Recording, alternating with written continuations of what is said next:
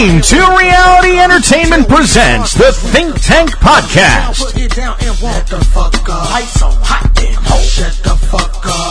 Starring your host, he's a podcaster, photographer, filmographer, writer, conspiracy fascist, entrepreneur, explorer, color commentator, picky eater, beer ninja, secret agent, and the world's most influential humanoid. He is Ryan, the Area Man.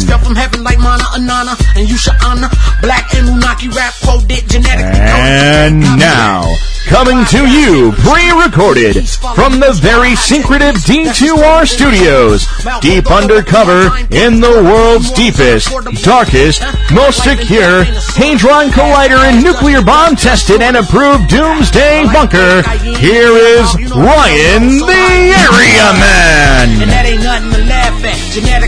Ladies and gentlemen, I'm Ryan the Area Man. This is the Think Tank Podcast. Thank you for clicking the download button. Thanks for uh, sharing with everyone you know and spreading the word about this podcast and the network in general. We appreciate it. Um, it's amazing all the uh, listeners we have. Uh, yeah, today we're talking about the Anunnaki.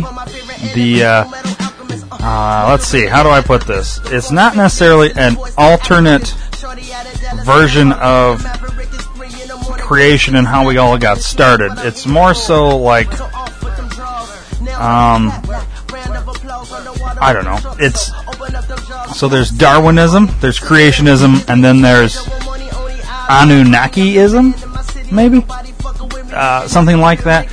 It's basically, to, for me personally, uh, when I first discovered this and then researched it extensively, it filled in like a lot of the gaps. Um, I was raised uh, with the Bible as my uh, my, my basis of you know how we came to be, creationism.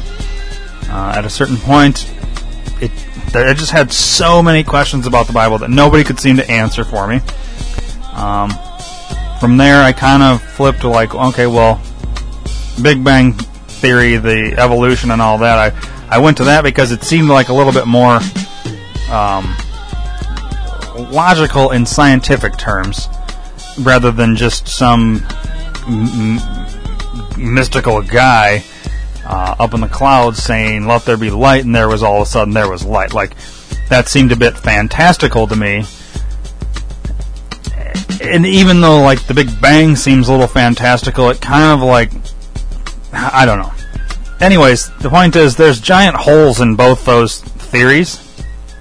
And and maybe you can poke holes as a listener in in today's theory, but that's another this is what it is. It's basically another uh, way that to me it takes the Big Bang kind of that whole thing kind of throws out evolution in a in a certain extent, but yet keeps it in a certain extent.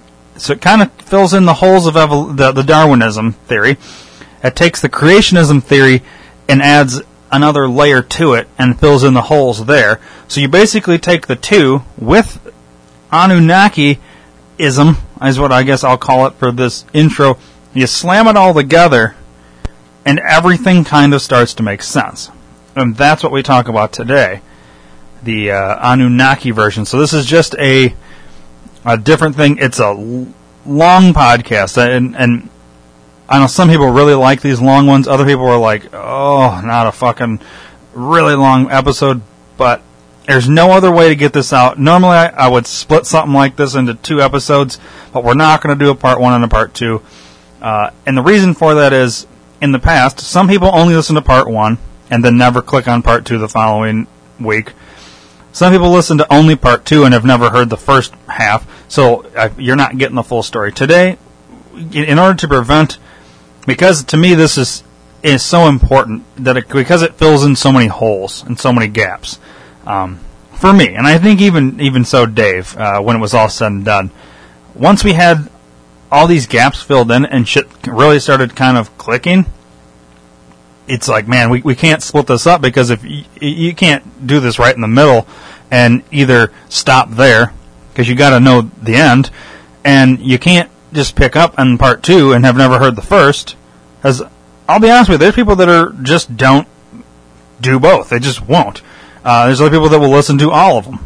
So I don't want to take that risk. So it's all in one giant episode. Normally we'll split these up. Not today though, and I just explained why.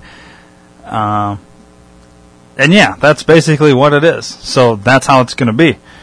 Um, but overall, bear with this episode. Not that it's not that it's it's choppy or anything like that, but it's just it's a lot of information and uh, it's long. So if it takes you a few sittings to listen to it, but get through it. Trust me.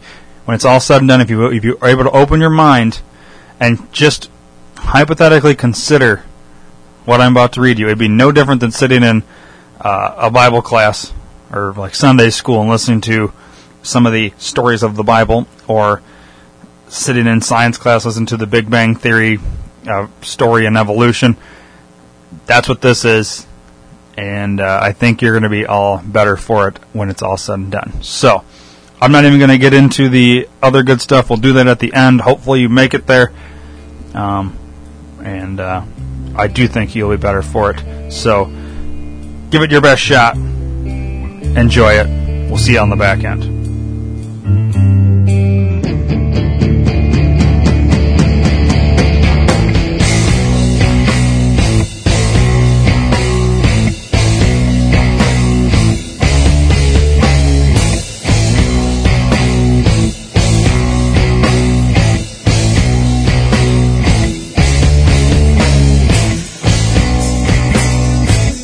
What's up, Dave?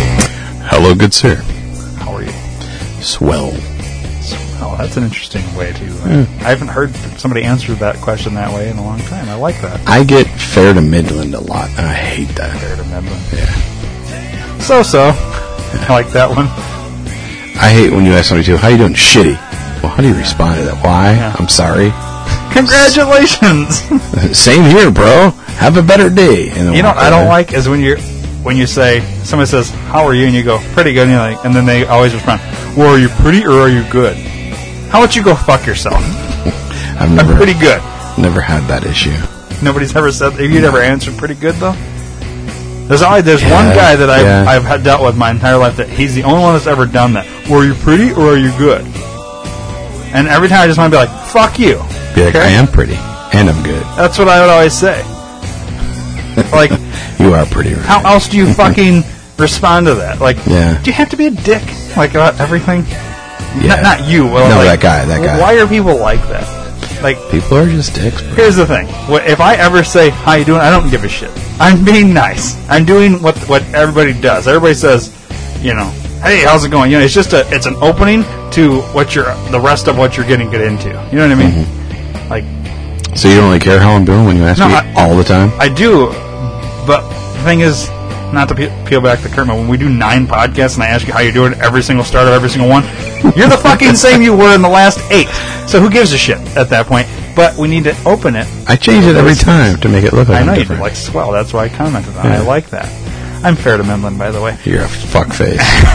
I'm So, pretty good. Anyways, I'm pretty good. are you pretty or are you good? I'm both. No, bitch. you're not. Uh-huh. You're fucking ugly. My mom says I'm pretty. you're bad. You should just. Hey, since we're peeling back the curtain, this is a completely different podcast. Uh-oh. But you see what that says on that pad of paper there? Yes, I got Did it. Did you get that? Yeah, but I was pretending. Like, You know, uh, you hadn't commented afterwards, so I don't know if you got. Listeners are like, okay, this has nothing to do with what the title says. Yeah, all right, let's get Why into they do 20 minutes of hello, good morning. How Hello, douche nozzle it's me. bag. Okay. Okay. No, I don't I'm say kidding. that. That's a Flip flop. exactly.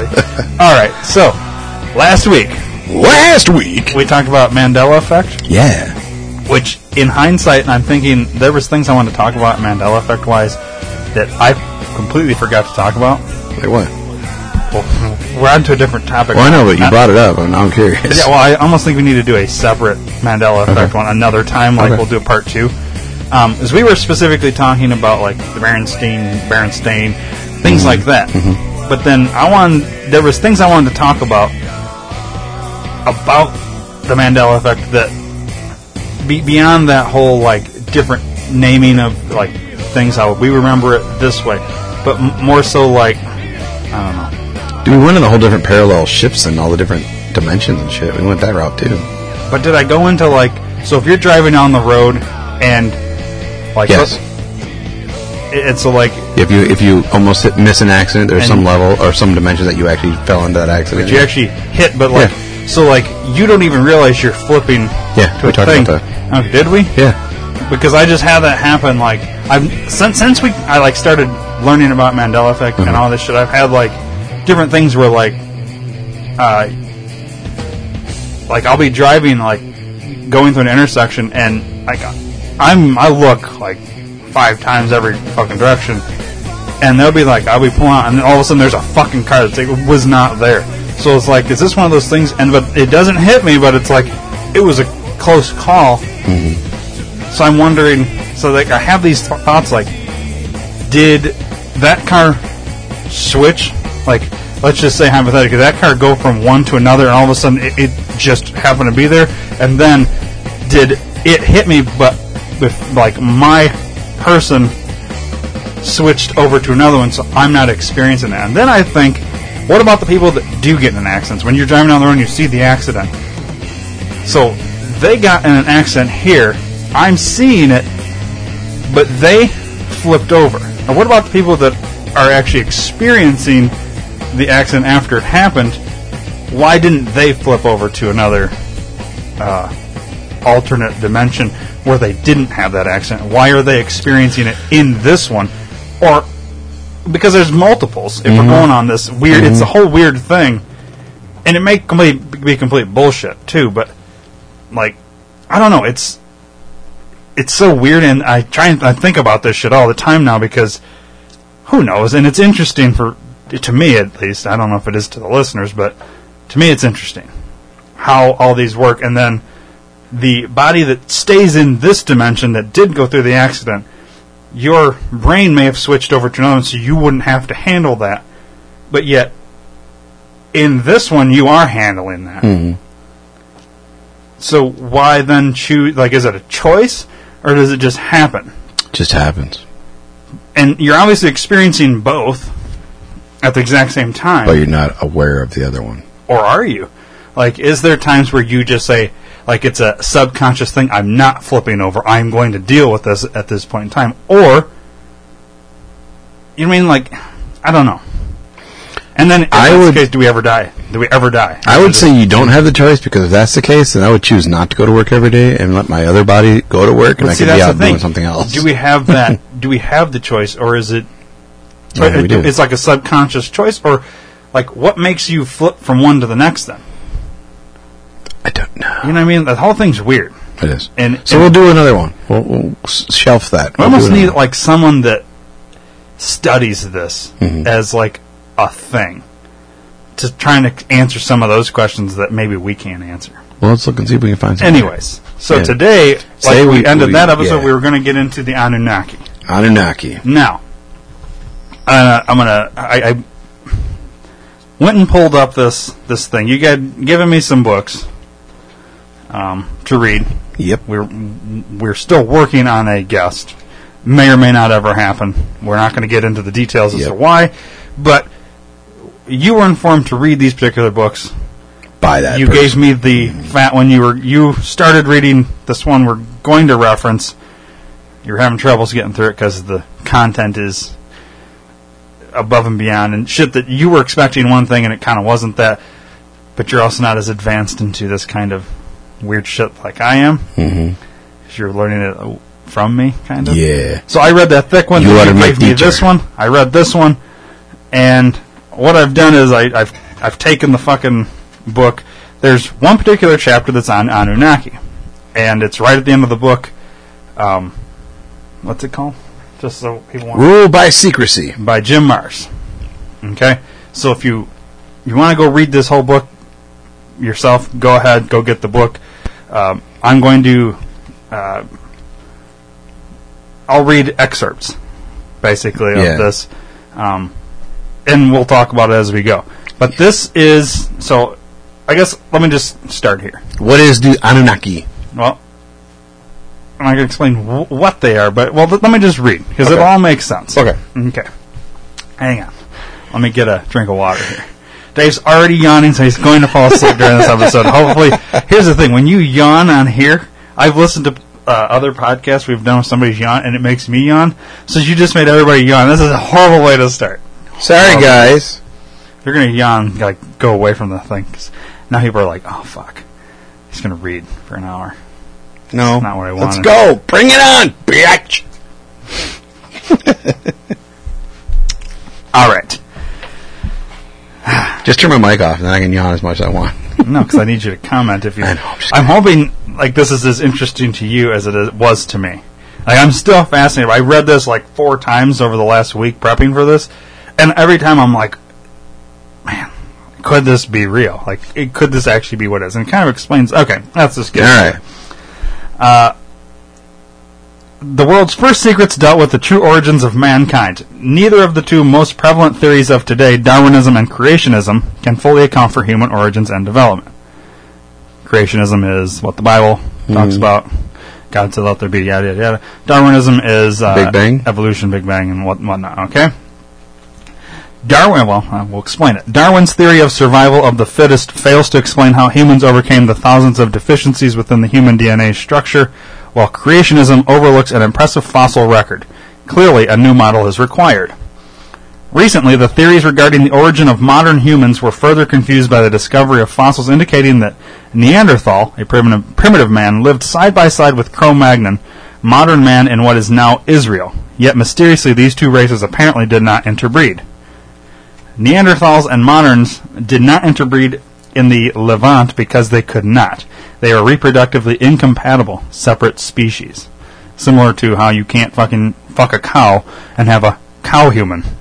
Because they're two different species. The shit doesn't work.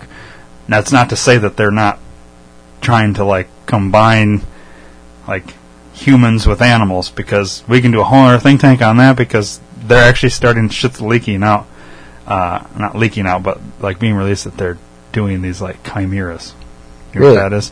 Where they're like they're human uh, animal hybrid things. Really? They're like they've actually been testing this. It's really fucking weird, and we can get into that another time. But that's definitely a topic.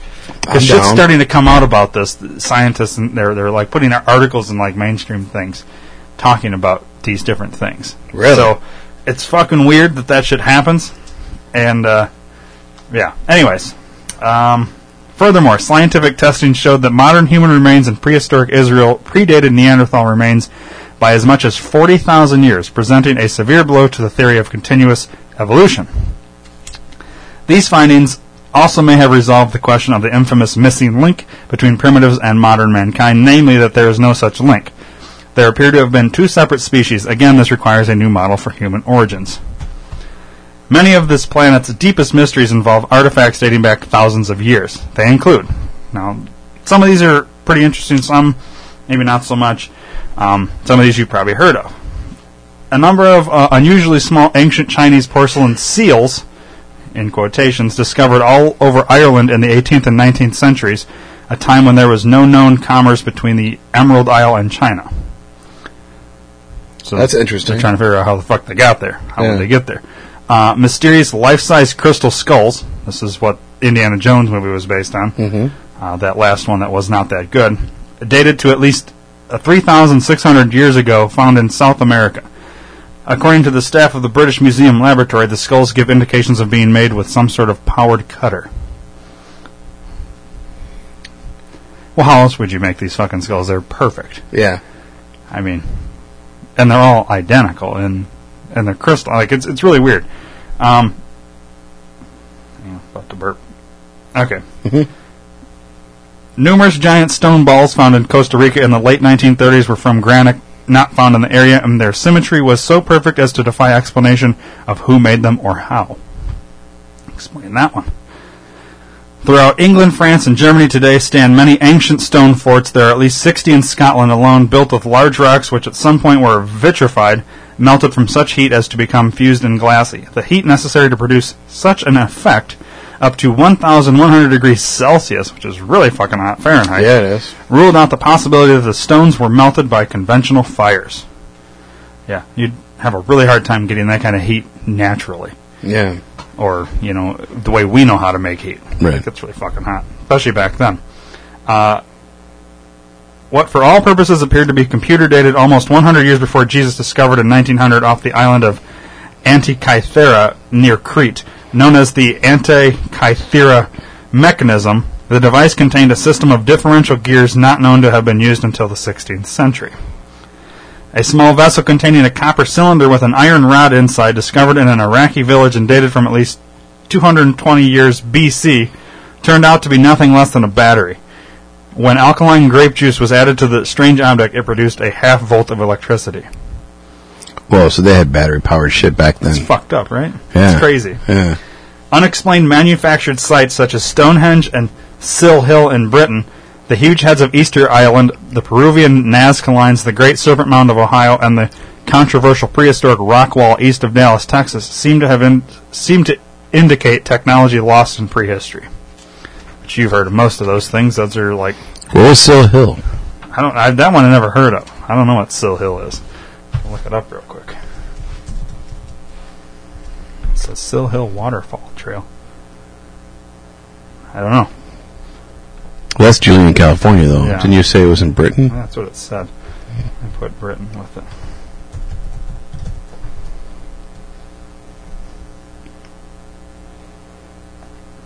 Hmm. I don't know why it's not kind of Silbury Hill.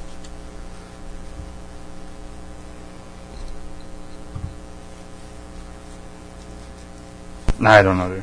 I don't either. As I'm just reading what it says. Yeah, no, I know. People can look into the, the Serpent Mound of Ohio. Okay, so I already read that. Did you ever see the rock wall in east of Dallas, Texas? Mm-mm. When you were there? All right, we'll have to look that up when we make our trip down there. um, former, Na- former NASA official Maurice Chatelain wrote of 13 mystic- mystical... oh, Jesus Christ. 13 mystical sites within a 450 mile radius of the long venerated Greek island of Delos, which, connected by straight lines, produce a perfect Maltese cross, emblem of the Crusader Knights. Chatelain said such a gigantic pattern could only have been created from a vantage point in space. That's pretty crazy. Yeah.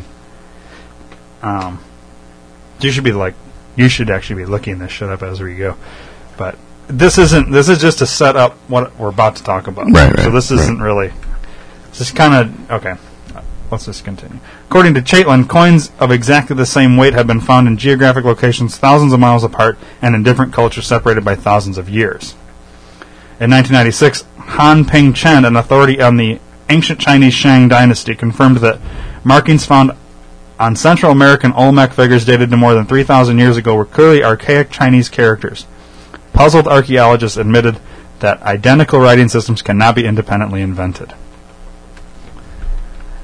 Carvings located 25 feet above the floor in ancient temple of Seti I in Abydos, Egypt, resemble nothing less than two jet airplanes and an Apache attack helicopter. We've seen that. Their presence has been noted by recent travelers and reported reportedly were mentioned in an 1842 report, yet no one knows what they truly represent. Yeah, I think we've come across that. Yeah, the one that had tanks and all that shit. Yeah, the hieroglyphics. it's yeah, weird. We've seen that. Um, cuneiform Babylonian tablets in the British Museum describe the phases of Venus, the four moons of Jupiter, and the seven satellites of Saturn, none of which could have been seen in ancient Babylon without the aid of modern telescopes.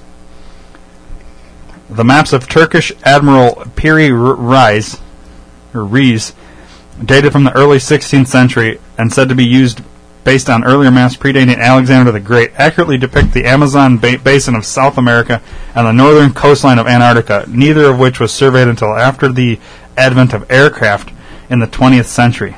The accurateness of these maps regarding Antarctica are especially puzzling since it has been under an ice cap for at least 4,000 years. That's crazy too. A lot of these are. And the last one, a rectangular ziggurat built before 8000 BC, recently found near Okinawa, points to people with advanced technologies living long before the generally accepted date of the first civilizations. Okay, so then why don't we know more about our past and such artifacts as those few mentioned uh, above? The answer lies in the destructive nature of humans. Only a few of Homer's poems, not Homer from The Simpsons. It just says Homer's poem, so Homer Homer must have been somebody Ho- didn't Homer do Odyssey? Let's look. I don't remember. It really doesn't have anything to do with this. But excuse me. Uh, Homer, ancient. Yeah, the Iliad, the Iliad and the Odyssey. yeah. Well, there you go. So you knew this. I, I think some people probably don't know who they think Homer Simpson. Yeah, Okay. no, I've heard of him before. So only a few of Homer's poems survived the destruction of his uh, works by the Greek tyrant Pisistratus in Athens. Nothing survived the destruction of the Egyptian library and the temple of Ptah in Memphis.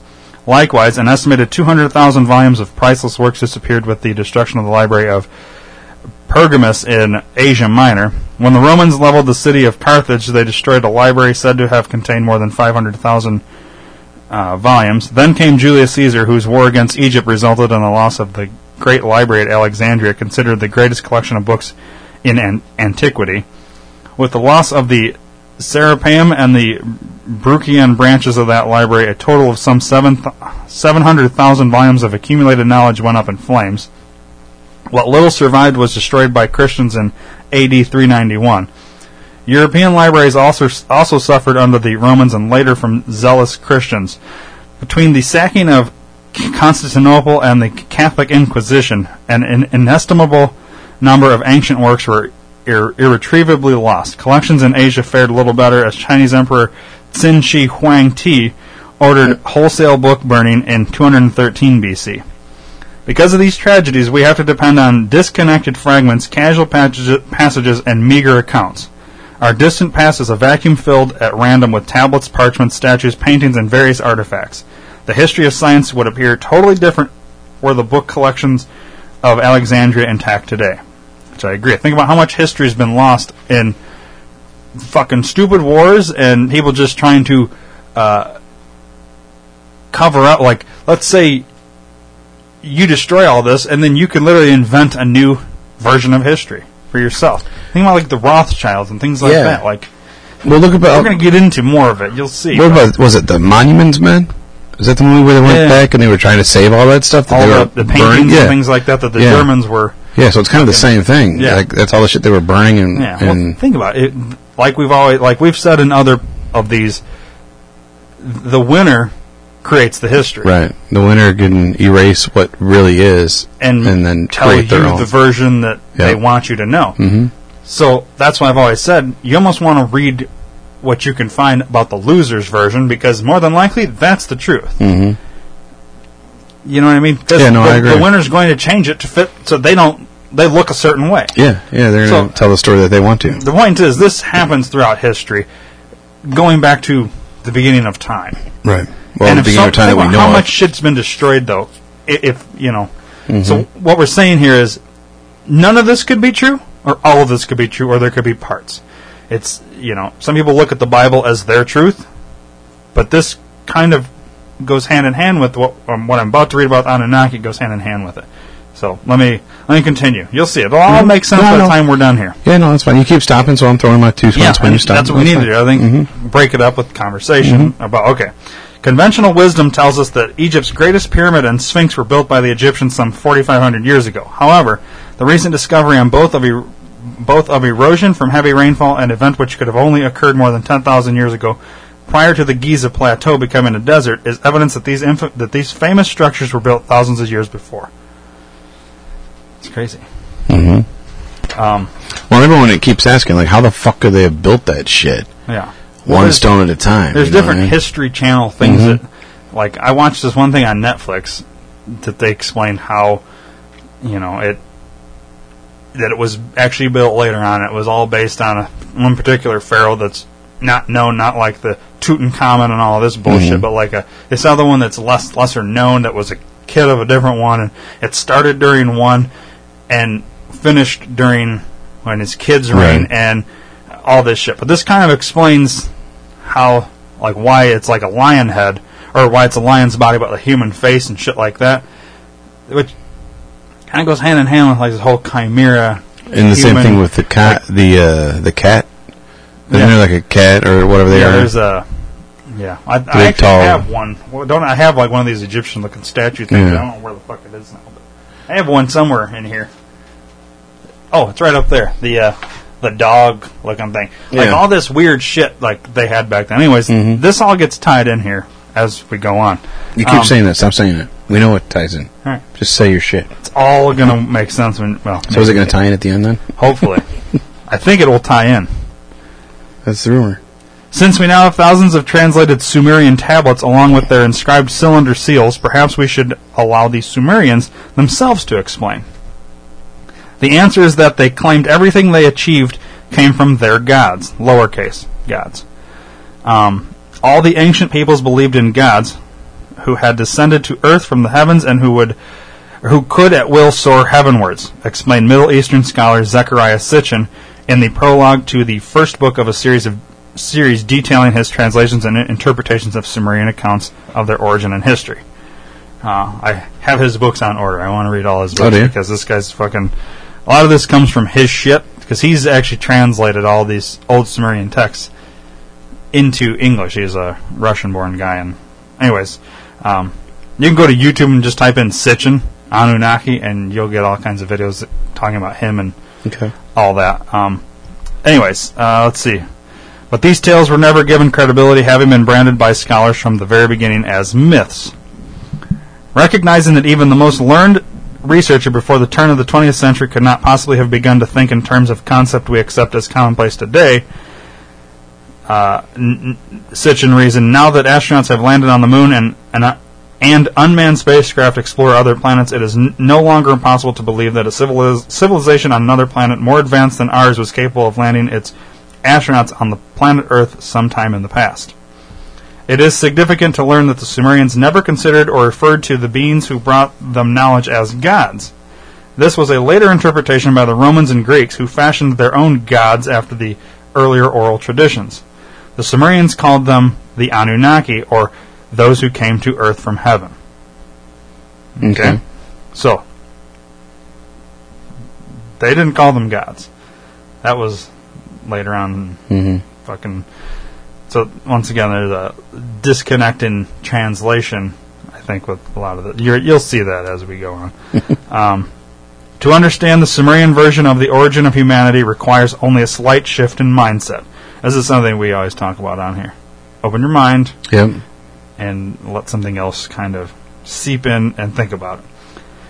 As a schoolboy studying Hebrew in Palestine, Sitchin had the audacity to question why the Old Testament term Nephilim was translated as giants when the original word meant those who were cast down. Predictably, instead of being praised for his initiative and attention to accuracy, young Sitchin was chastised for questioning the Bible. But the incident sent him on a lifetime quest for the truth behind the inconsistencies and puzzles of the ancient texts. Sitchin's question was well founded. Rather than simply giants, the Holman Bible Dictionary defines the Old Testament Nephilim as ancient heroes who, according to most interpreters, are the products of sexual union of heavenly beings and a human woman, as stated in Genesis 6, uh, verse 4.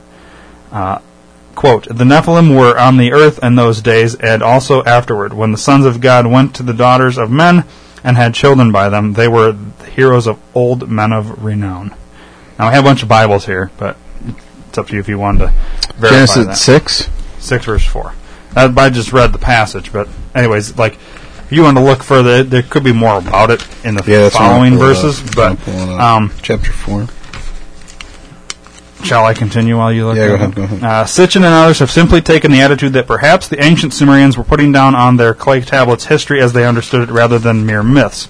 After all, the Sumerian descriptions of many ancient s- cities were believed fanciful stories until their ruins were discovered and excavated. Why not also consider their written history as reality? So, what all- all these cities that they're, you know, were in all these mythical stories, or what they were being claimed as mythical stories, they started to discover that these are actually in existence as they're uncovering, you know what I mean? Excavating different areas. Right. They're discovering that these cities were actual things. These, they're not mythical. So, what they're saying is, why not then consider the rest of this shit as not mythical, but actual history? Right? Does that make sense? Yeah. I mean, yeah. if, if you're starting to discover this shit, then you can't necessarily be mythical, right? Right. I mean, I don't know. What did you find in the Bible? You said Genesis 4, right? Genesis 6, verse 4. Oh, Okay. Yeah, Genesis 6, Yeah. verse 4. Not Genesis 4.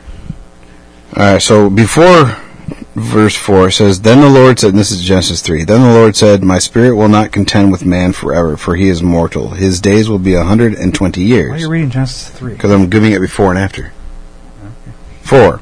The Nephilim were on the earth in those days, and also afterward, when the sons of God went to the daughters of men and had children by them. They were the heroes of old men. And Reno, that's what you said. Mm-hmm. Uh, and then five says, The Lord saw how great man's wickedness on the earth had become, and that every inclination of the thoughts of his heart was only evil all the time. Mm-hmm. Hmm. No. The, the, throughout this, they're going to keep referencing the Bible, so keep it handy. And that's oh, dude. So, in verse chapter six is the flood. hmm We're going to get to the So, have you seen the new Noah uh, yeah. with Russell Crowe? Yeah, yeah. Those creatures. Yeah. Is that the Nephilim then? the stone creatures Yeah. and shit. I think that's a take on what they're talking about the giants. okay. That's a that's the movie's take on it Uh-huh. or whatever.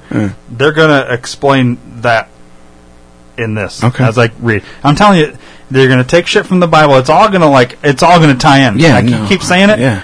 But if you actually are paying attention, listeners, it, this shit will all. It's gonna be weird because it almost makes a hell of a lot more sense than just the Bible. The Bible. Yeah. Anyways, Okay. uh, but you got to open your mind to it, and it, it'll all explain. Anyways, after years of dedicated translation and study, Sitchin realized that the biblical Nephilim and the Sumerian Anunnaki represented the same concept. That in the Earth's most distant past, beings came down from the stars and founded the earliest civilizations, a theme which has run through nearly all secret societies, from Freemasonry to the Thule Society as previously reported. So, this is what your ruling elite believe. This is their whole back concept of what this is the secret shit they don't want you to know. This is mm-hmm. they believe how we all started. This is why it remains a secret because they can control you, and you'll see why we are controlled the way we are because that's what ha- you'll see. It's all going to make sense, and I'm trying to hmm. explain it as we go Yeah. by reading and then interjecting. The account of the Anunnaki went something like this. Now here we go. Mm-hmm. About 450,000 years ago, a group of spacefaring humanoid extraterrestrials arrived at planet Earth. They came from a planet about three times the size of Earth, which the Sumerians called Nibiru. Maybe you've heard that. Mm-hmm. Nibiru was depicted in the ancient Sumerian literature as the 12th planet of our solar system. Now you're thinking, well, how the fuck is that? As early as 1981, American scientists were theorizing the existence of a 10th planet in our, so- in our system based on sightings by an orbiting telescope and studies of irregularities in the orbit of Pluto indicating an additional solar body. If new evidence from the U.S. Naval Observatory of the 10th planet in the solar system is correct, it could prove that the Sumerians were far ahead of modern man in astronomy. There is no inconsistency here, as the Sumerians counted the moon and the sun as planetary bodies, thus arriving at the number 12, the same number as their uh, pantheon of Anunnaki overlords. Okay, so they're counting the moon as a planet and, and the sun, which we don't count as a planet. Right. It's interesting. Truly amazing is the fact that these ancient Sumerians, whom we are told were just developing writing, accurately described and diagrammed the planets Uranus, Neptune, and Pluto, even though these three worlds cannot be seen without the aid of a telescope. Uranus was not known to modern man until discovered in 1781, Neptune in 1846, and Pluto in 1930. And Pluto's been declassified, right? Well, they, well, not declassified, but removed as a planet. You know what I mean? As like a, they're saying it's not a planet. Right. But then I think even just more recently, they've re reclassified it as a planet. as a planet. I'm not positive on that. I heard that. I don't know if that's true or not. I there's lots of debate on Pluto, because there's other ones that are bigger than Pluto. Mm-hmm. That, who knows? Anyways, beside the point. Point is, they didn't discover any of these till those years.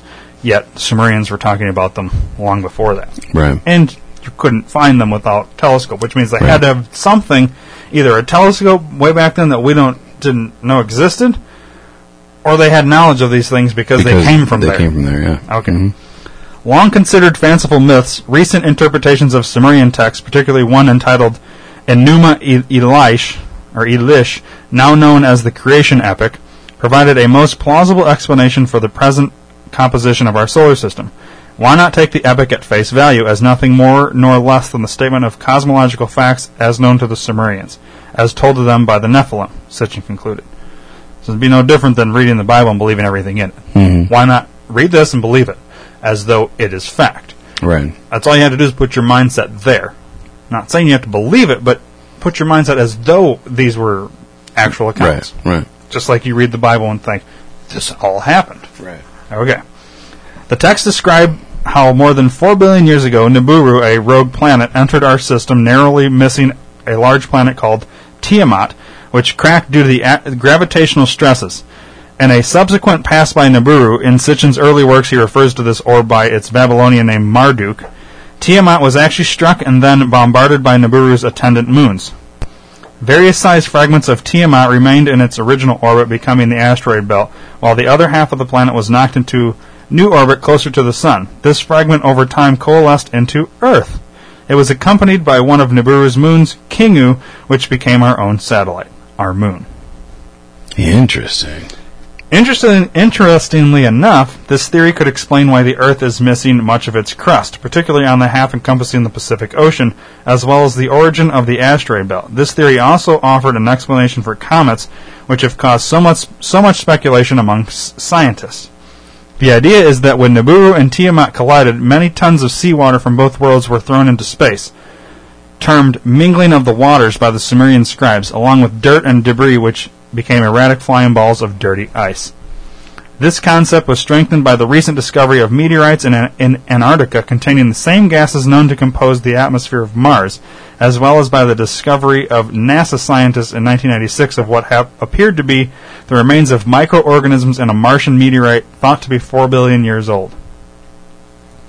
And if you, I don't know how much you've ever looked in any of this shit, but there's a lot of older t- older things, texts and shit like that that uh, dip, like when these old like uh, Egyptian things and all that, they're not depicting a moon, only the sun. And there's a lot of things saying that the moon wasn't there originally; it eventually just showed up.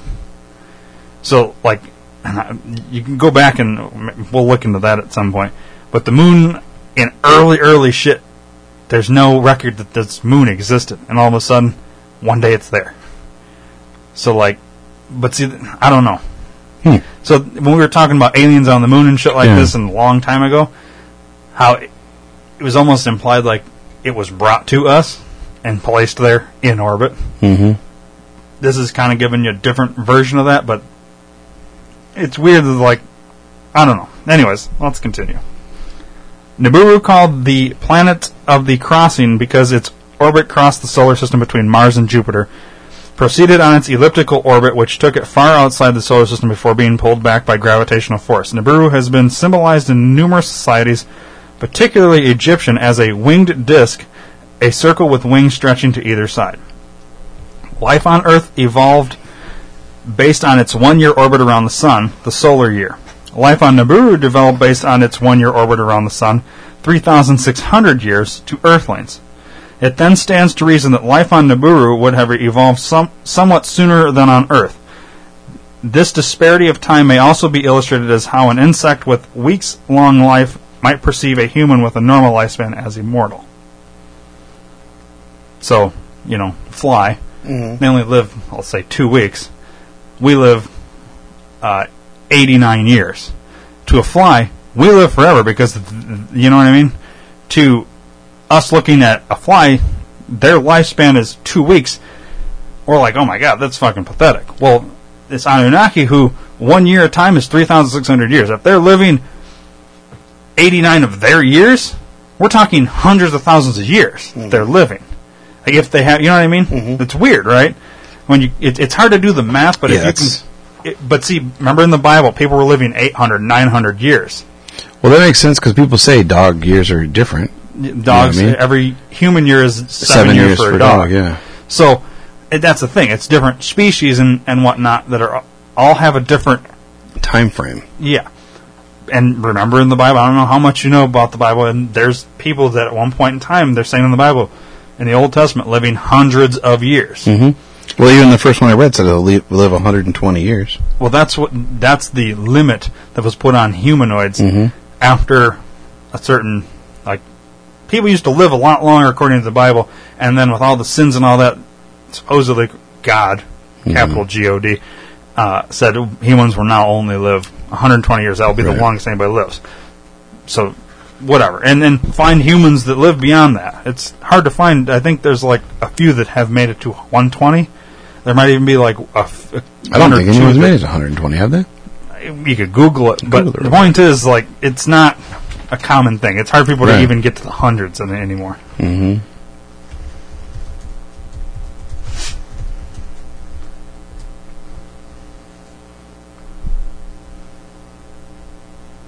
Just put oldest person on record.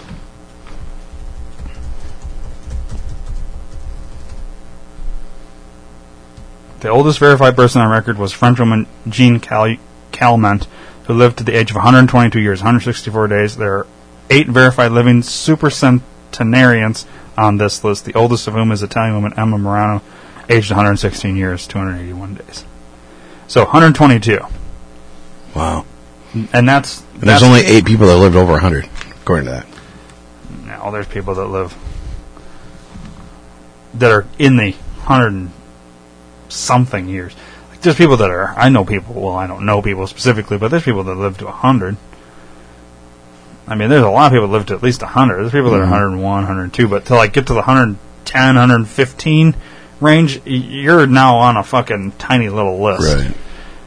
Um, the oldest person Guinness World Records is that 122 French woman. Yeah. Anyways, Hmm. uh, where was I? Uh, shit. Oh yeah, I did the Life on Earth evolved. Yeah.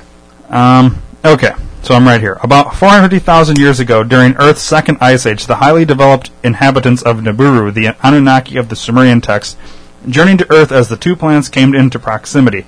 According to the Sumerians, their initial landings were made in water, just as our own astronauts at first splashed down in the ocean. Logically, these ancient astronauts would have sought a base camp which provided moderate weather and a good source of water and fuel. Only one location met all these criteria Mesopotamia.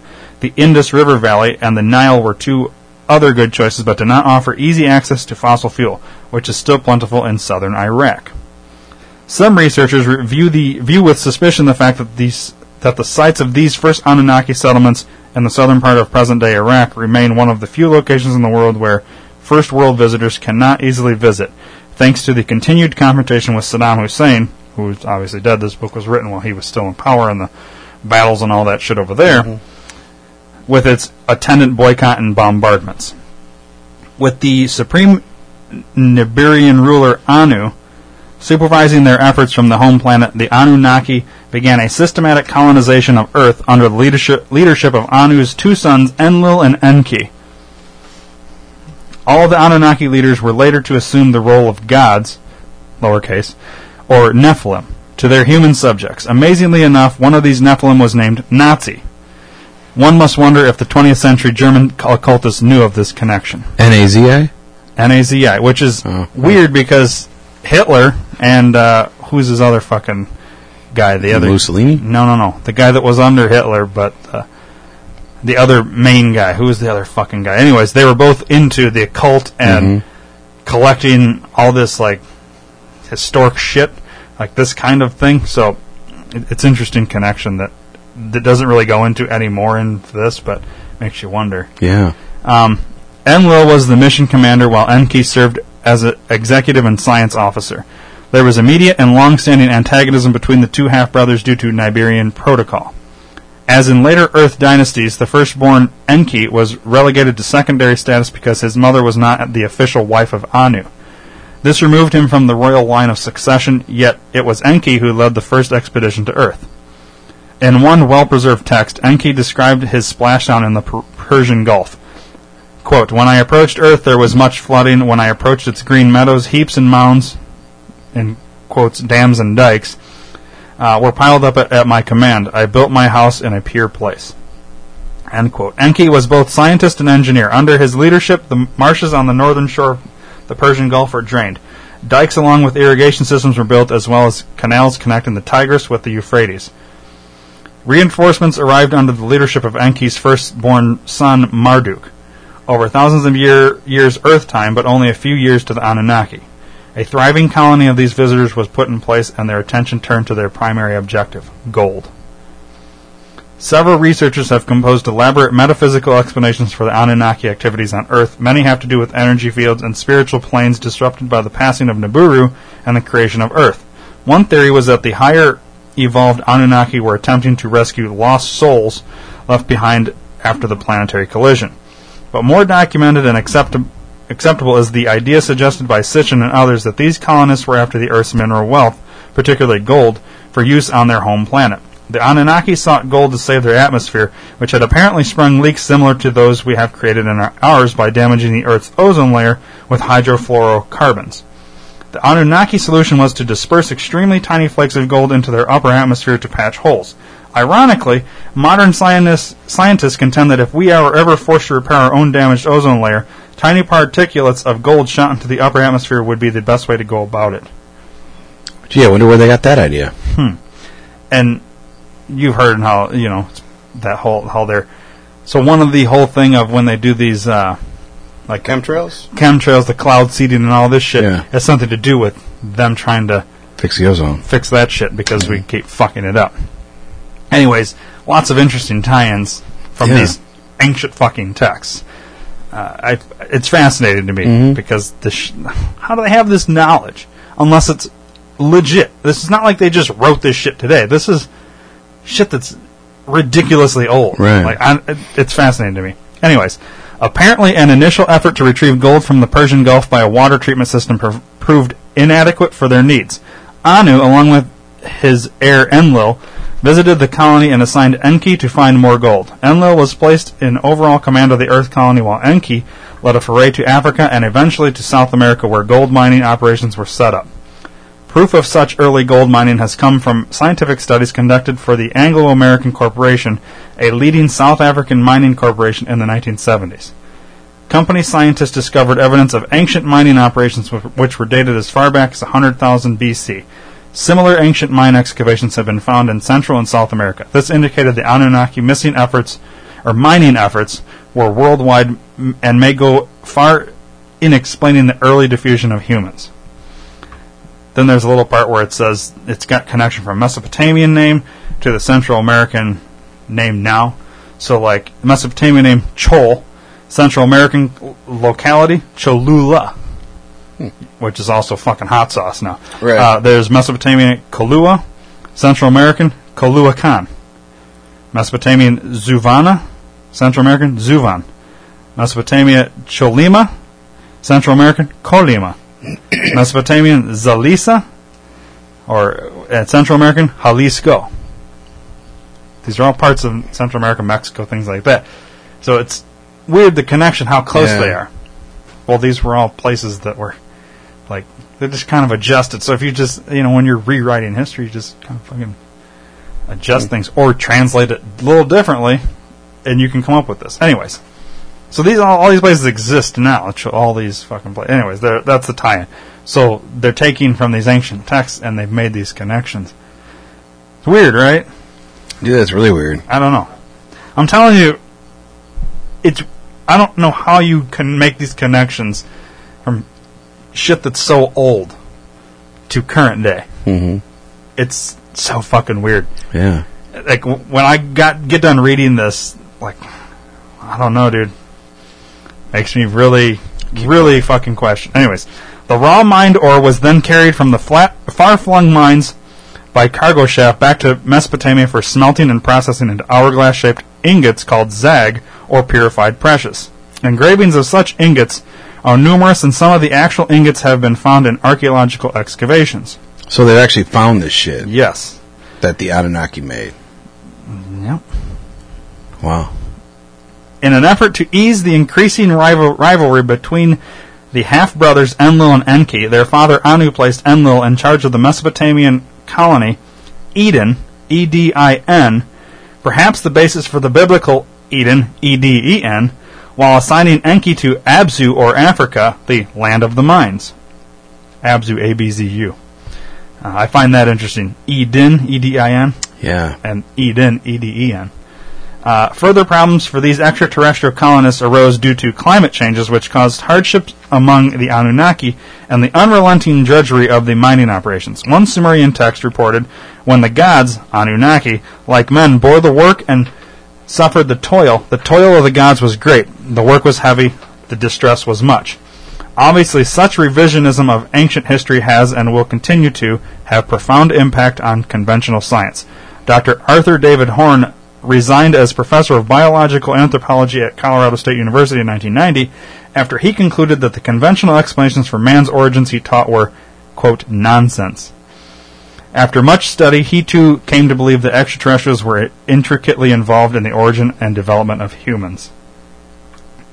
The Anunnaki had been mining gold on Earth for more than 100,000 years when the rank and file Anunnaki who were doing the backbreaking work in the mines mut- mutinied about 300,000 years ago.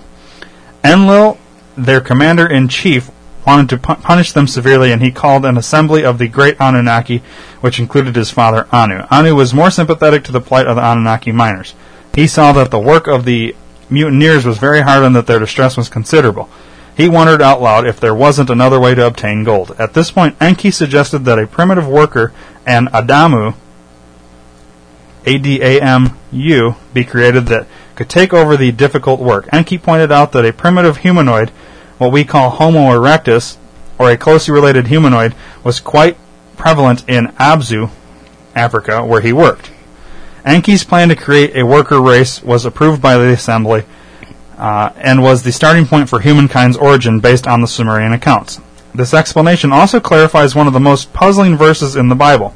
After being assured in the Bible that there was only one true God, capital G, Genesis 1, verse 26, quoted the singular God as saying, Let us make man in our image after our likeness. This verse may carry two explanations. First, that the plural Elohim of the Old Testament, interpreted as God, by the monotheists who, who wrote Genesis, indeed it may have referred to the Anunnaki assembly which approved the creation of man, and second, the idea of creating man in our image meant simply genetic manipulation of an existing species, not the creation of a new race.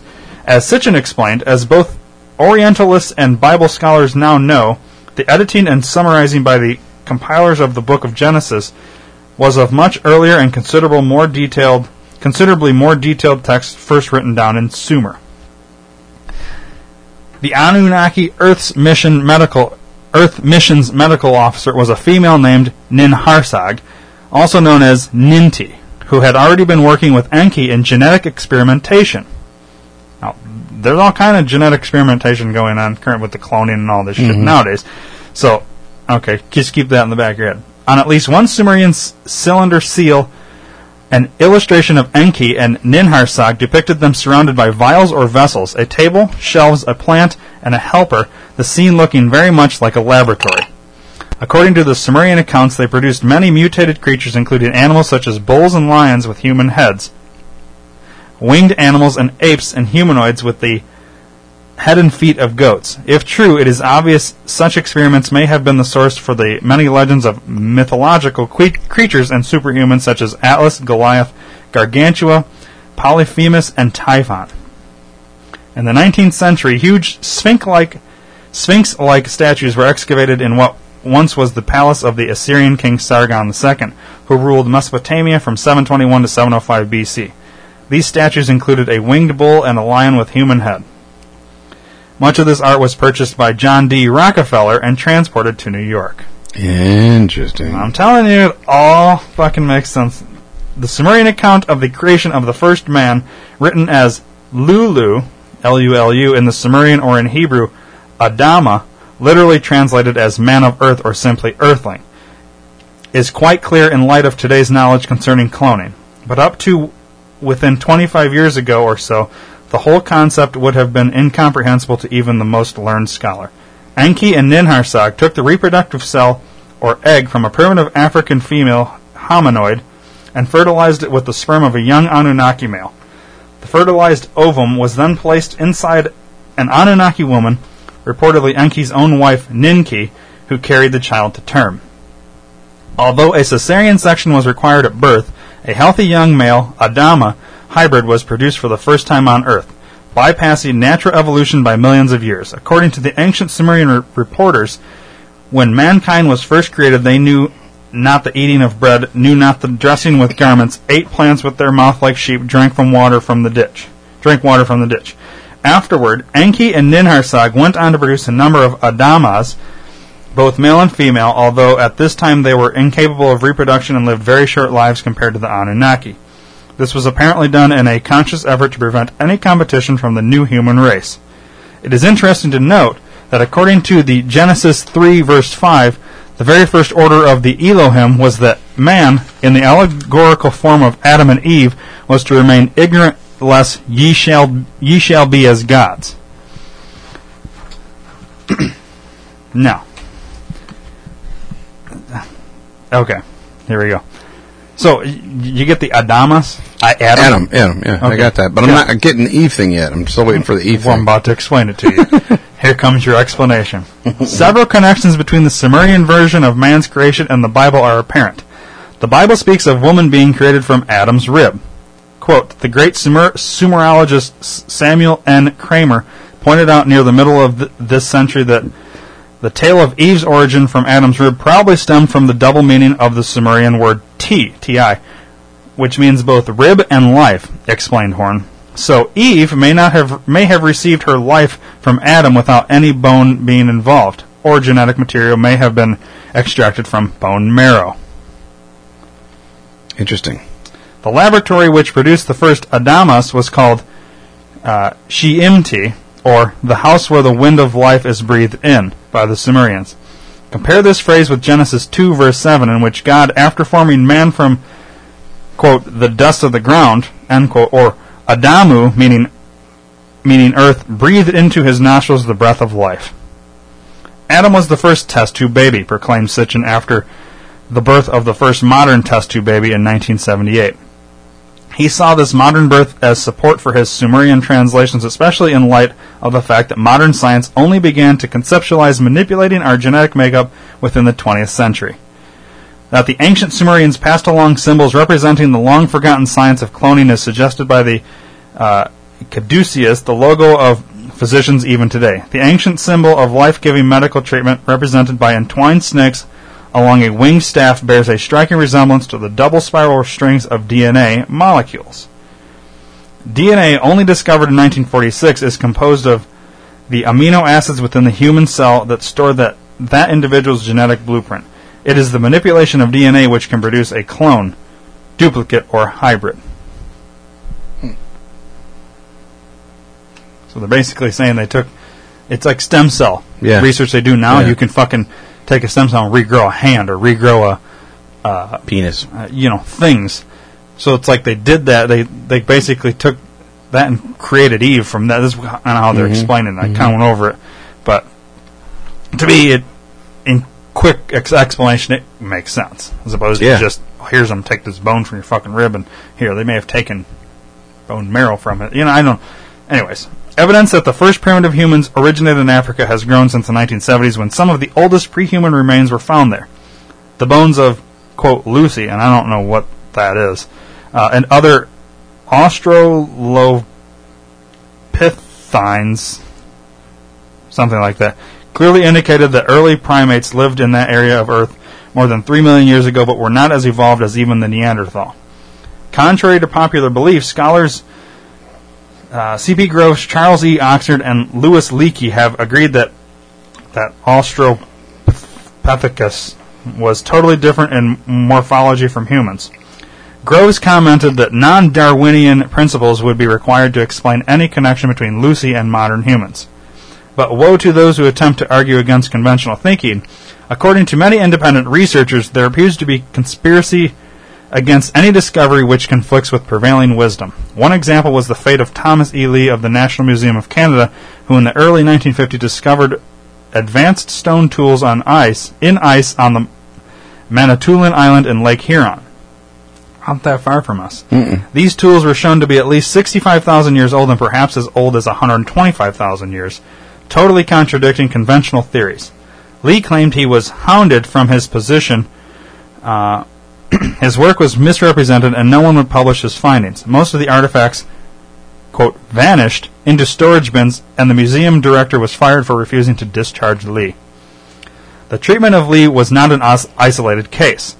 There exists in the scientific community a knowledge filter, filter that screens out unwelcome evidence. This process of knowledge filtration has been going on for well over a century and continues right up to the present day. One particularly exasperated researcher recently wrote, realized that scientific institutions such as the Smithsonian and the National Geographic Society are set up by the world's elite factions in the first place to either debunk, distort, or simply ignore any scientific data that tends to enlighten people about their true origins. Hmm. I wonder who's behind those organizations. I bet if we looked at, we'd find Rockefeller's name there. Yeah. As bluntly stated in the Bible, Adam and his progeny were not destined for a life of ease, but one of, of hard work and survival at the hands of their, quote, lords. The term is that commonly translated as worship was in fact avad, or work, stated such. An ancient and biblical man did not worship his God, he worked for him. So it's a, you know, mm-hmm. worship was actually work, but they changed that to Worship. Okay. Uh, Horn stated that study of the Sumerian text made it clear that the Anunnaki treated their created slaves poorly, much like we treat domestic animals. We are simply exploiting like cattle. Slavery in human societies was common from the first known civilizations until quite recently. Perhaps it should shouldn't surprise us to learn that Anunnaki were vain, petty, cruel, incestuous, hateful, almost any negative adjective one can think of. The evidence indicates that they worked their slaves very hard and had little compassion for the plight of humans. Yet, the Anunnaki eventually decided to grant humankind their first civilization, the Sumerian civilization. But such civilization did not come before further tweaking of human genetic code and finally an attempt to exterminate all human life. Since the first human workers were like mules and could not procreate, the Anunnaki had to con- constantly create new batches, a time consuming procedure considering the span of time between in vitro fertilization and birth. So Enki and Ninharsag set about to create an Adama race which could reproduce itself. Genesis 2 verses 8 through 15 makes it clear that the Adama was created elsewhere and then placed in the Garden of Eden, or that area of the original Anunnaki colony called Eden, E-D-I-N. Accurately described as the plain between Tigris and Euphrates rivers. The Sumerian text related how an envious Enlil forcibly took humans from Enki's African lab and returned uh, returned with them to Eden, E-D-I-N, where they were put to work producing food and serving the Anunnaki. But Enlil needed even more workers and turned to his brother Enki for help. Uh, Alford theorized that in retaliation for Enlil's raid on his African lab, Enki traveled to Eden, E-D-E-N, where he created a human reproduction lab for Enlil, to, but secretly manipulated the genetic code to allow sexual reproduction. Which one did that? Enki NK. traveled to Eden, yeah, um, created a secret or a human reproduction lab for Enlil, but not to Enlil's knowledge, secretly manipulated the genetic code. Good. Mm-hmm. Okay. Uh, although the Sumerian texts describing the details of this process have either been have been either lost or undiscovered as, as yet, researchers have assumed that the proce- uh, procedure again invo- involved obtaining life-producing Adama DNA, possibly by extracting a rib while the subject was under anesthetics. Uh, this time, the male Adama's DNA was combined with a female Adama rather than an Anunnaki, with possibly some accompanying DNA sequence cutting and splicing, a procedure within our technology today. The result was a male Adama with the ability to reproduce through sex with an Adam, Adama female, or to know a woman as the Bible euphemistically put it, puts it. The man Adam had gained the knowledge of reproduction, a feat that many Elohim slash Anunnaki, including Enlil, deplored. They complained that the next humans would want to live as long as themselves. The man has now become like one of us, knowing good and evil, reported Genesis 3, verse 22. He must not be allowed to reach out his hand and take also from the tree of life and eat, and live forever. Therefore, DNA manipulation drastically reduced the human lifespan, along with the ability to make full use of human brain capacity. Make sense? Yeah. We're kind of tying in. Yeah. Uh, as the human population grew, both in the far-flung Anunnaki mining operations and in Mesopotamia, many Adamas were taken to work in the other cities that were growing up along the Tigris and Euphrates rivers. Some were returned to mining chores, and others may have escaped into the wilds or were sent away for population control. In any case, the Adama were sent out of Eden. Um, and you notice all we've done since you've been alive, have you noticed all we continue to do is try and live longer? Everybody else wants to live longer. Yeah. Well, why? Our goal is to live longer. It's built in our fucking DNA. We wanted to live as, As long, long as, as those our guys. creators Yeah. who live to us forever. Mm-hmm. But in reality, they their lifespan is just longer because they're fucking. Anyways, um, the result of this human population growth and their increasingly close contact with the Anunnaki was predictable. Genesis 6, verse 1 through 4 related, When men began to increase in number on earth and daughters were born to them, the sons of God, capital G, uh, um, or in parentheses, the Nephilim slash Anunnaki, saw the daughters of men were beautiful and they married any of them they chose. The Nephilim, the Nephilim were on the earth in those days, and also afterward, when the sons of God went to the daughters of men and had children by them. End quote. So that's in, in the Bible. Uh, over the centuries, the Adama race, in addition to such interbreeding, was the object of continued experimentation, which eventually resulted in changing Neanderthal to Cro-Magnon. But some specific deficiencies, deficiencies remained, including a progressive decline in the human lifespan. Descendants of the early Adamas lived for thousands of Earth years thanks to the, their Anunnaki genes. This time frame slowly declined as interbreeding continued, and the effects of life on Earth took their toll. But the extreme lifespans of the pure Anunnaki rulers made them appear as immortal. The Epic of Gilgamesh stated, Only the gods live forever under, under the sun, as for mankind numbered are their days, whatever they achieve is but wind. So, now, off text for a second, I theorize this ruling elite only breed within their own fucking families. I think these fucking Rockefellers and all this shit are still have that piece of the Anunnaki, or they believe they do. They're maintaining this genetic DNA from them Mm-hmm. down through this point, which is why they won't breed with the rest of us, and they remain the ruling elite because they have this, you know, this fucking. So it's like incestuous thing. Yeah. You keep hearing about like the Yeah. the royal family and all this shit. I, and then we'll get into more of it as we go, but Does I'm tying this all in back to that. They think Yeah. they're part of that. They still, and they may have that part, which is why they remain at that level above us.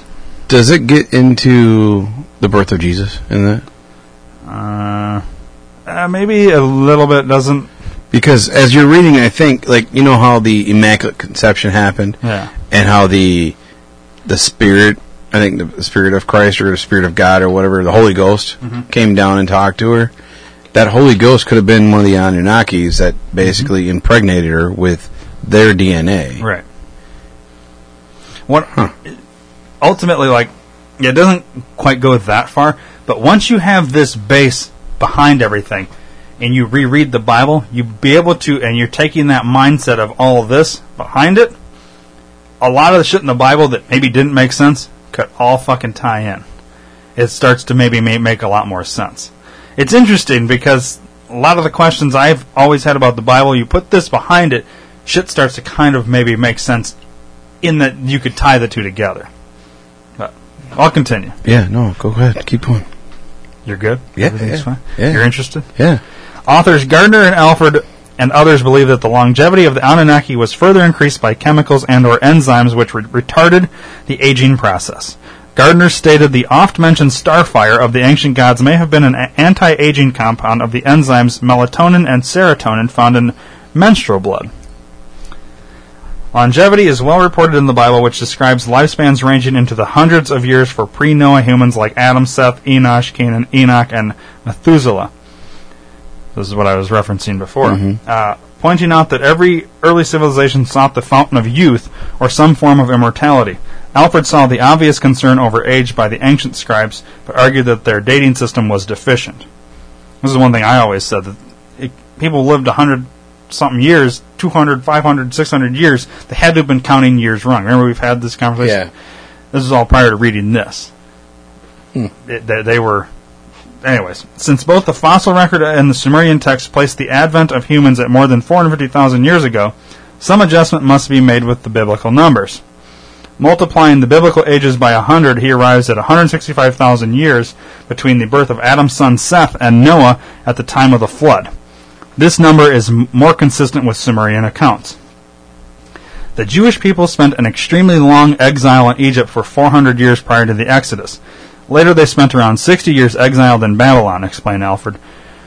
The Jews were thus a long way from the Sumerian origin of their patriarch Abraham and had lost the knowledge of the sexagesimal system in which their ancestry, ancestry through to Abraham was recorded. The first human, the Adama, was produced about 300,000 years ago. After further genetic manipulation, Anunnaki males began interbreeding with human women about 100,000 years ago. Not long after this, a new ice age began decimating the human population outside Anunnaki control. Neanderthal disappeared while Cro-Magnon, survived only in the Middle East. By 50,000 years ago, humans fathered by Anunnaki were permitted to rule in selected cities, further angering Enlil, already incensed that some Anunnaki would mate with human women.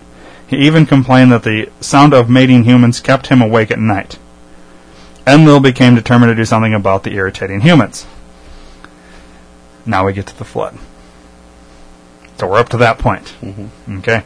Accordingly, about 12,000 years ago, when the Anunnaki leadership realized that severe climatic changes would occur with the imminent return of the planet Nibiru, Enlil made his move.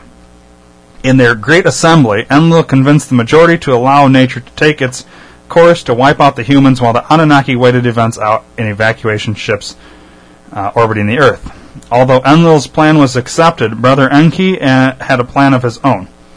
Whether out of some affection for humans or simply to thwart Enlil's plan, he passed along the murderous secret of the gods to one of his most prized human assistants, identified as the Sumerian uh, Ziusudra or Utnapishtim.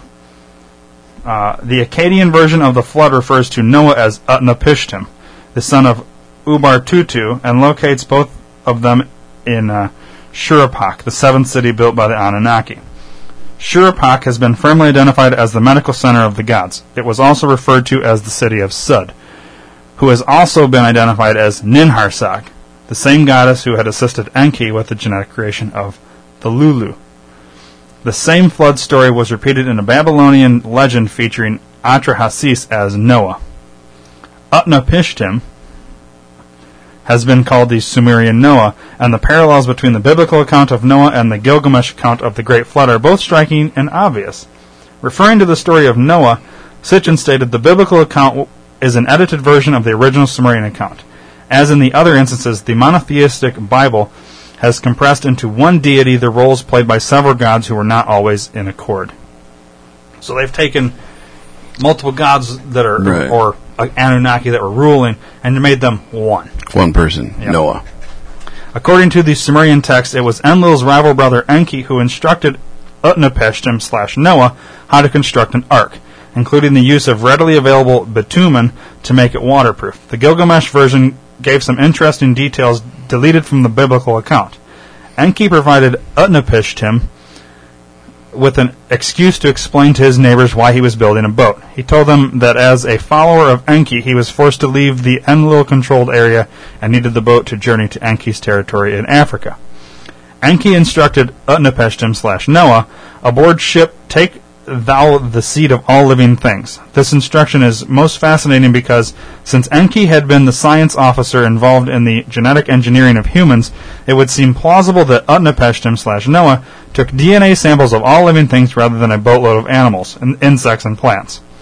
A ship's cabin full of sample vials would be much more reasonable than a floating zoological park. Makes sense.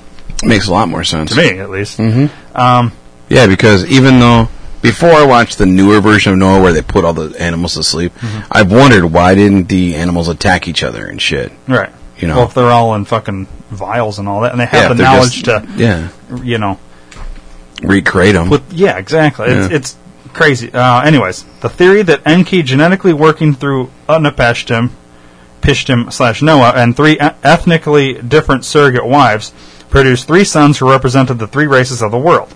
Thus, after the flood, the races of humankind were represented. Other writers theorize that the different races of humankind represent genetic experiments by extraterrestrial races other than the Anunnaki. The Akkadian account also made it clear that the Great Flood was not the result of heavy rains. It described a darkness accompanied by colossal winds which in- increased in intensity, destroying buildings and rupturing dikes. Such conditions would be ex- expected by the near passage of a large planetary body. Scattered archaeological excavations over many years indicate what is regarded as the Great Flood. Flood was a planet-wide catastrophe, though not every portion of the world was underwater.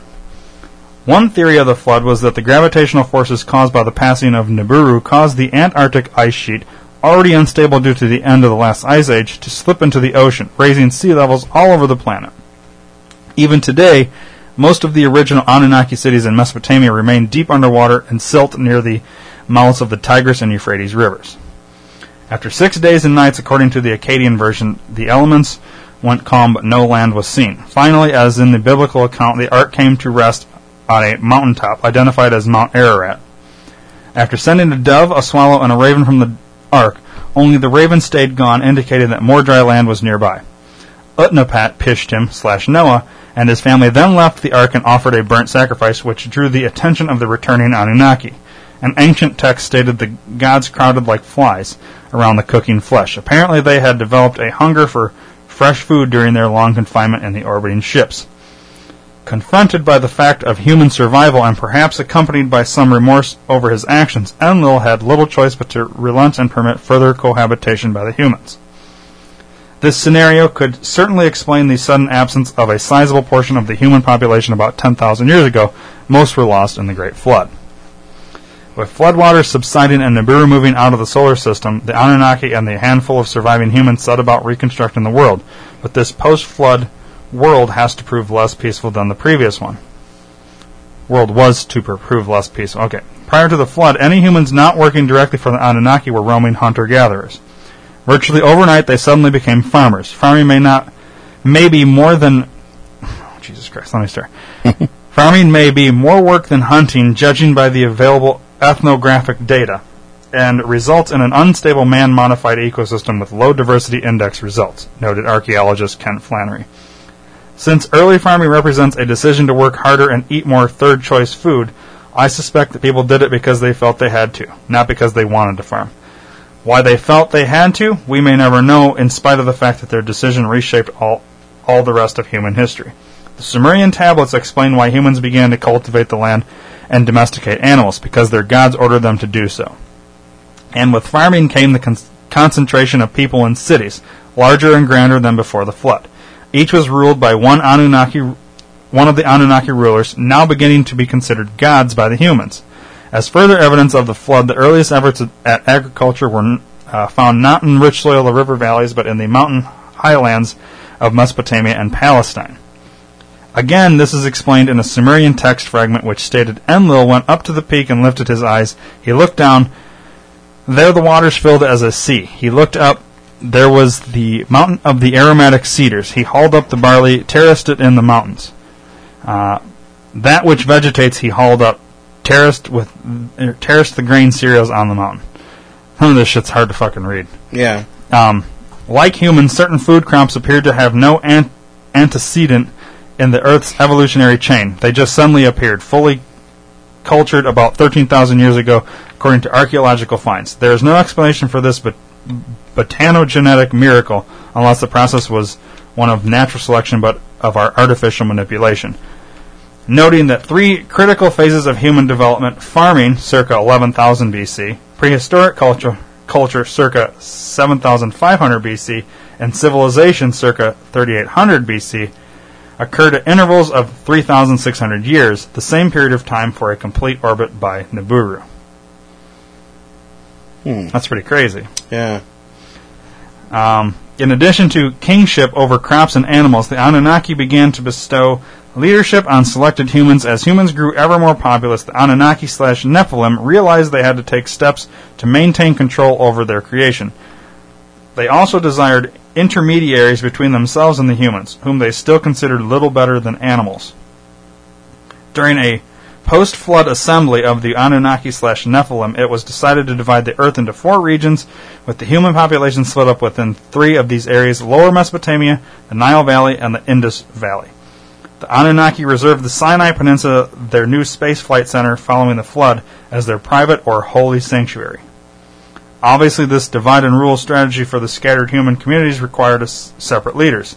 Thus was born the concept of kingship, human rulers especially chosen by the Anunnaki or gods to represent them. The pr- uh, practice of dynastic kingship based on royal lineage traceable to the gods is one that has impacted countries and governments up to this present day, which is what I was saying with That that goes back to the Rockefeller thing. Yeah. elite, yeah. Well, the kings, queens, uh, Right. pharaohs. I mean, it's all part of it. They're all looked at as gods. You know what I mean? Okay, so it kind of all ties in. This practice began in the Sumerian city of Kish, which Sit- which Sitchin equates with the biblical Cush, which is Kish K I S H, Cush C U S H. Um, located in the biblical Cush east of Babylon, not in Egypt. Genesis 10 verses 8 through 12 relates that Cush was a grandson of Noah and the and father of the legendary Nimrod, who ruled and built such cities as Babylon, Erech, and Akkad from his base in Sumer, before constructing cities in Assyria, including Nineveh. It may have been Nimrod's attempt to thwart Enlil's dispersion plan that led to the Old Testament story of the Tower of Babel. You've heard of that, right? Mhm. This narrative began at Baalbek, believed a post-flood center for Anunnaki space shuttle operations located in what is now Lebanon. Massive granite blocks there called the triath- Trithlon and weighing more than three, 300 tons each buttress the idea that this may have once been a landing or launch pad. The textual evidence, the geographical evidence, and the physical evidence all support each other to confirm that Baalbek was designed as a landing platform of the rockets of the gods. An Arabic text found at Baalbek stated it was there that Nimrod and his followers tried to construct a Shem, translated in Genesis 11 verse 4 as "Let us make a name, let us make a name for ourselves." Shem, in, inadvertently misunderstood, was rendered by most translators as a sign for the word name. However, it originally signified that which goes up. The origin of Shem as Mesopotamian, or Mesopotamian originating from the word mu, or the Semitic derivative shumu or sham, that by which one is remembered, evolving into name. The original meaning of the words, however, was originally connected with the concept of something that flies. So, it's how they it fucking translated shit Right. they incorrectly or whatever. Okay. That that makes sense. It's kind of hard Mhm. to read because there's so many Yeah. fucking weird. Yeah, weird, weird words, but yeah, it makes sense. Okay. I'm with you. The realization that Mu or Shem in many Mesopotamian texts should be read as not uh, uh, should be read not as name but as sky vehicle opens the way to understanding of the true meaning of the ancient tales, including the biblical story of the Tower of Babel, or Babel. Uh, the explanation for the trouble at uh, Babel, I'll call it Babel, Babel, whatever, you know what I'm talking about, was that the humans there attempted to construct their own launch tower, apparently hoping to produce their own Shem or flying vehicle with a view toward arguing against the breakup of humanity with the off-world ruler An.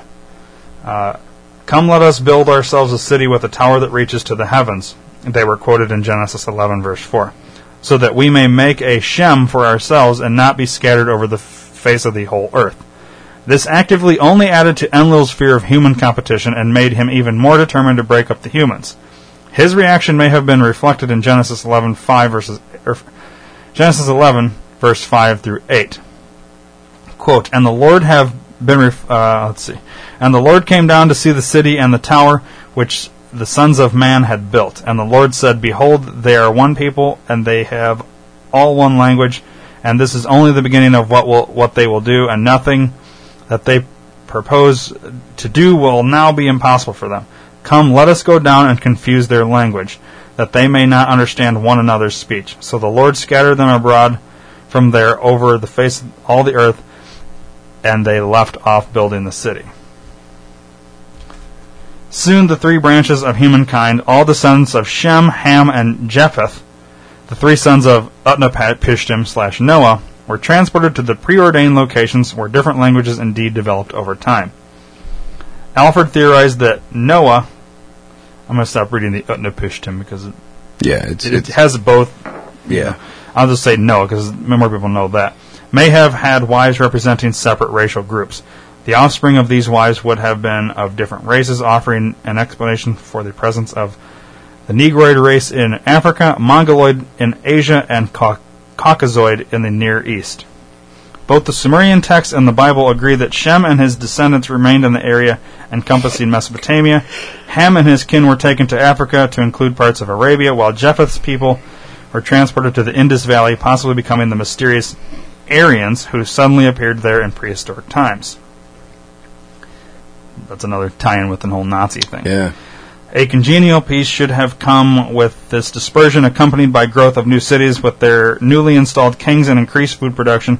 But unfortunately, it appeared that the ancient gods were no more able to produce lasting peace than were humans. Trouble began even as the Anunnaki began to relocate their spaceflight facilities from Sumer, now mostly underwater, to the Sinai Peninsula at, at a place which came to be called El Paran, God's glorious place.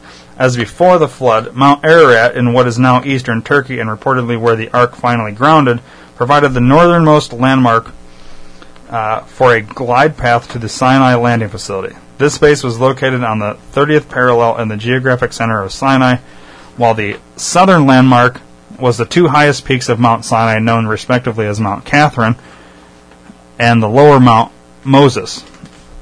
What was lacking for this glide path was a matching landmark to the west. There, the terrain is too flat to offer natural landmarks, uh, and it was thus we are certain that the Anunnaki proceeded to build the artificial twin peaks of the two Great Pyramids of Giza.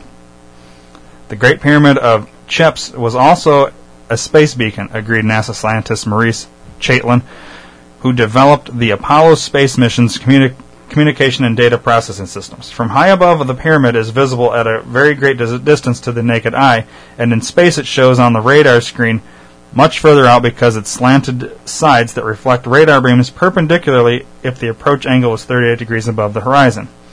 It is easy to calculate that the polished stone surface is a radar reflector.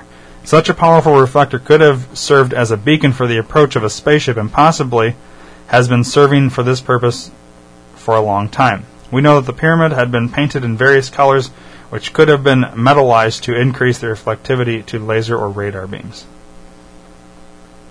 So they're saying the pyramids are like their landing. Like a well, it's, Strip, a, like it's a- a, beacon to kind of guide them Yeah. to certain locations. Certain locations, yeah. It's interesting. Yeah. Um, the editors of the Holman Bible Dictionary report reported that Sinai possi- or probably came from the word meaning shining and was likely derived from Babylonian god Sin. Sin was simply the Semitic name for Nannar, the firstborn son of the Anunnaki leader Enlil and sovereign of Ur, the home city of Abraham. Some researchers theorize that perhaps at some distant time the peaks of Mount Sinai also may have supported giant reflectors to aid the triangulation of landing pilots. Sin also was the Chaldean name for the moon, where the Sumerians claimed Enki first obtained living organisms or seed for his human hybrid experiments from that leftover from the uh, clash between Nibiru and the planet Tiamat. The enormity of this single name change on human history is beyond comprehension, declared Henry. When the Christian interpreters came along, they repeated the story that were born in sin. They were entirely accurate in their statement, however, they omitted the fact that sin referred to the moon, the source of our genetic material.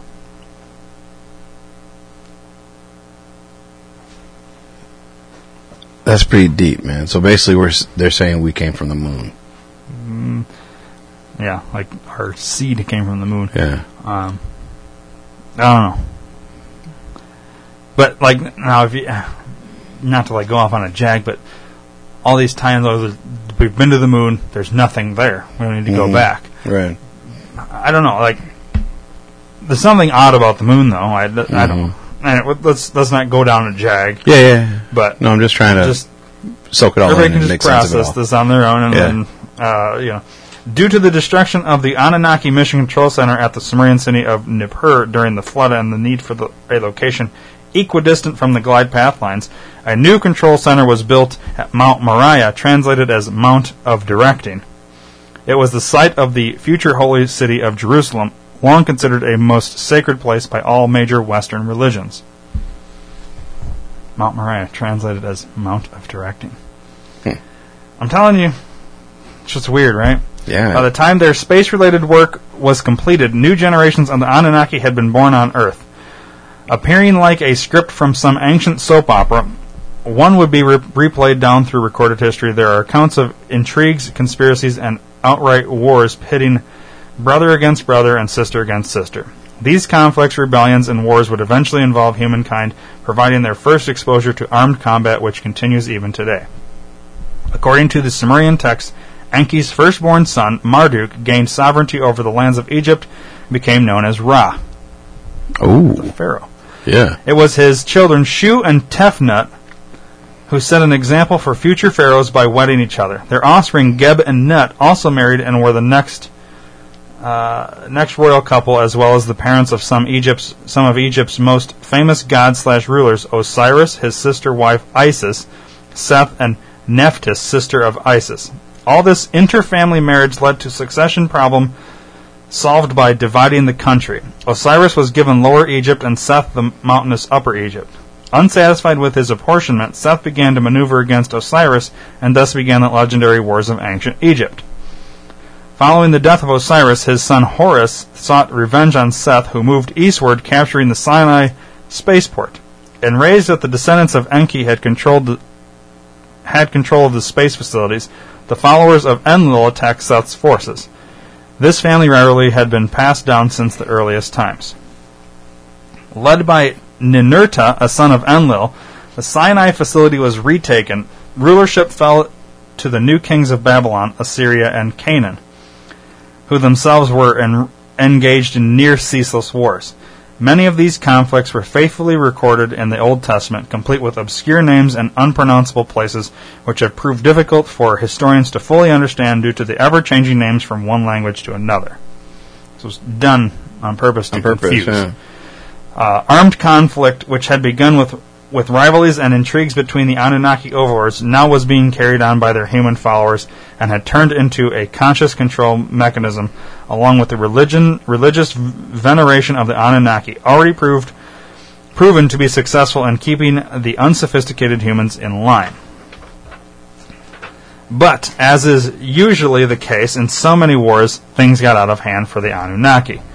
In a story reminiscent of Romeo and Juliet, a granddaughter of Enlil named Inanna married the youngest son of Enki, Dumuzi, with the uh, wary blessing of both feuding families.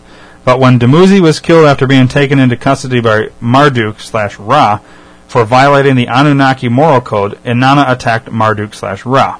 To stop this conflict, I'll just say Ra from now on, Yeah. so that's who we know more. Ra was tried for Dumuzi's death.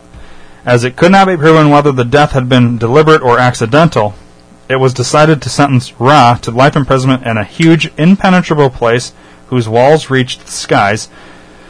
Sitchin identified Marduk, or Ra's prison, as none other than the Great Pyramid. He wrote that his translation of the Sumerian text explained that the curious well shaft uh, within the Great Pyramid, a puzzling hand hewed tunnel connecting the pyramid's descending passage to its ascending passage, was dug to bypass the large granite stone which plugs the ascending passage in order to rescue Ra after he was granted a reprieve but ordered into exile. This capture, imprisonment, and supposed death of an Egyptian god is well recounted in an- ancient Egyptian hieroglyphs. In Inanna, far from satisfied with this turn of events and desirous of power for herself, could only be sidetracked by being given control over another area, possibly the population in the Indus Valley. Mounded ruins representing Mohenjo-Daro, the largest city of the civilization dated back to before 2500 BC, were first recognized on the Indus River in southern Pakistan in 1922. Although thoroughly and strangely devastated in some prehistoric time, the bake, baked brick construction of buildings and the pre-planned layout of the city indicated to some researchers an obvious connection with Sumer. Alford said the city was inhabited by a people called the Harappans who worshipped a sole female deity whose depiction bore an amazing similarity to other images of the goddess Inanna. Interesting. I was just going to say that. Well, we both said it. Yeah. Because it is. Uh, whether this Indus goddess was Inanna or not, she continued her quest for power according to the Sumerian texts, event- eventually replacing Ninharsag among the major Anunnaki leaders. She also found a human hybrid that she used to carve out a new empire. This man was Sharu Kin, better known as Sargon the Great. Believed to be the offspring of a human mother and Anunnaki father, Sargon fo- founded the Semite Akkadian dynasty about 2200 BC, which finally encompassed all of Mesopotamia.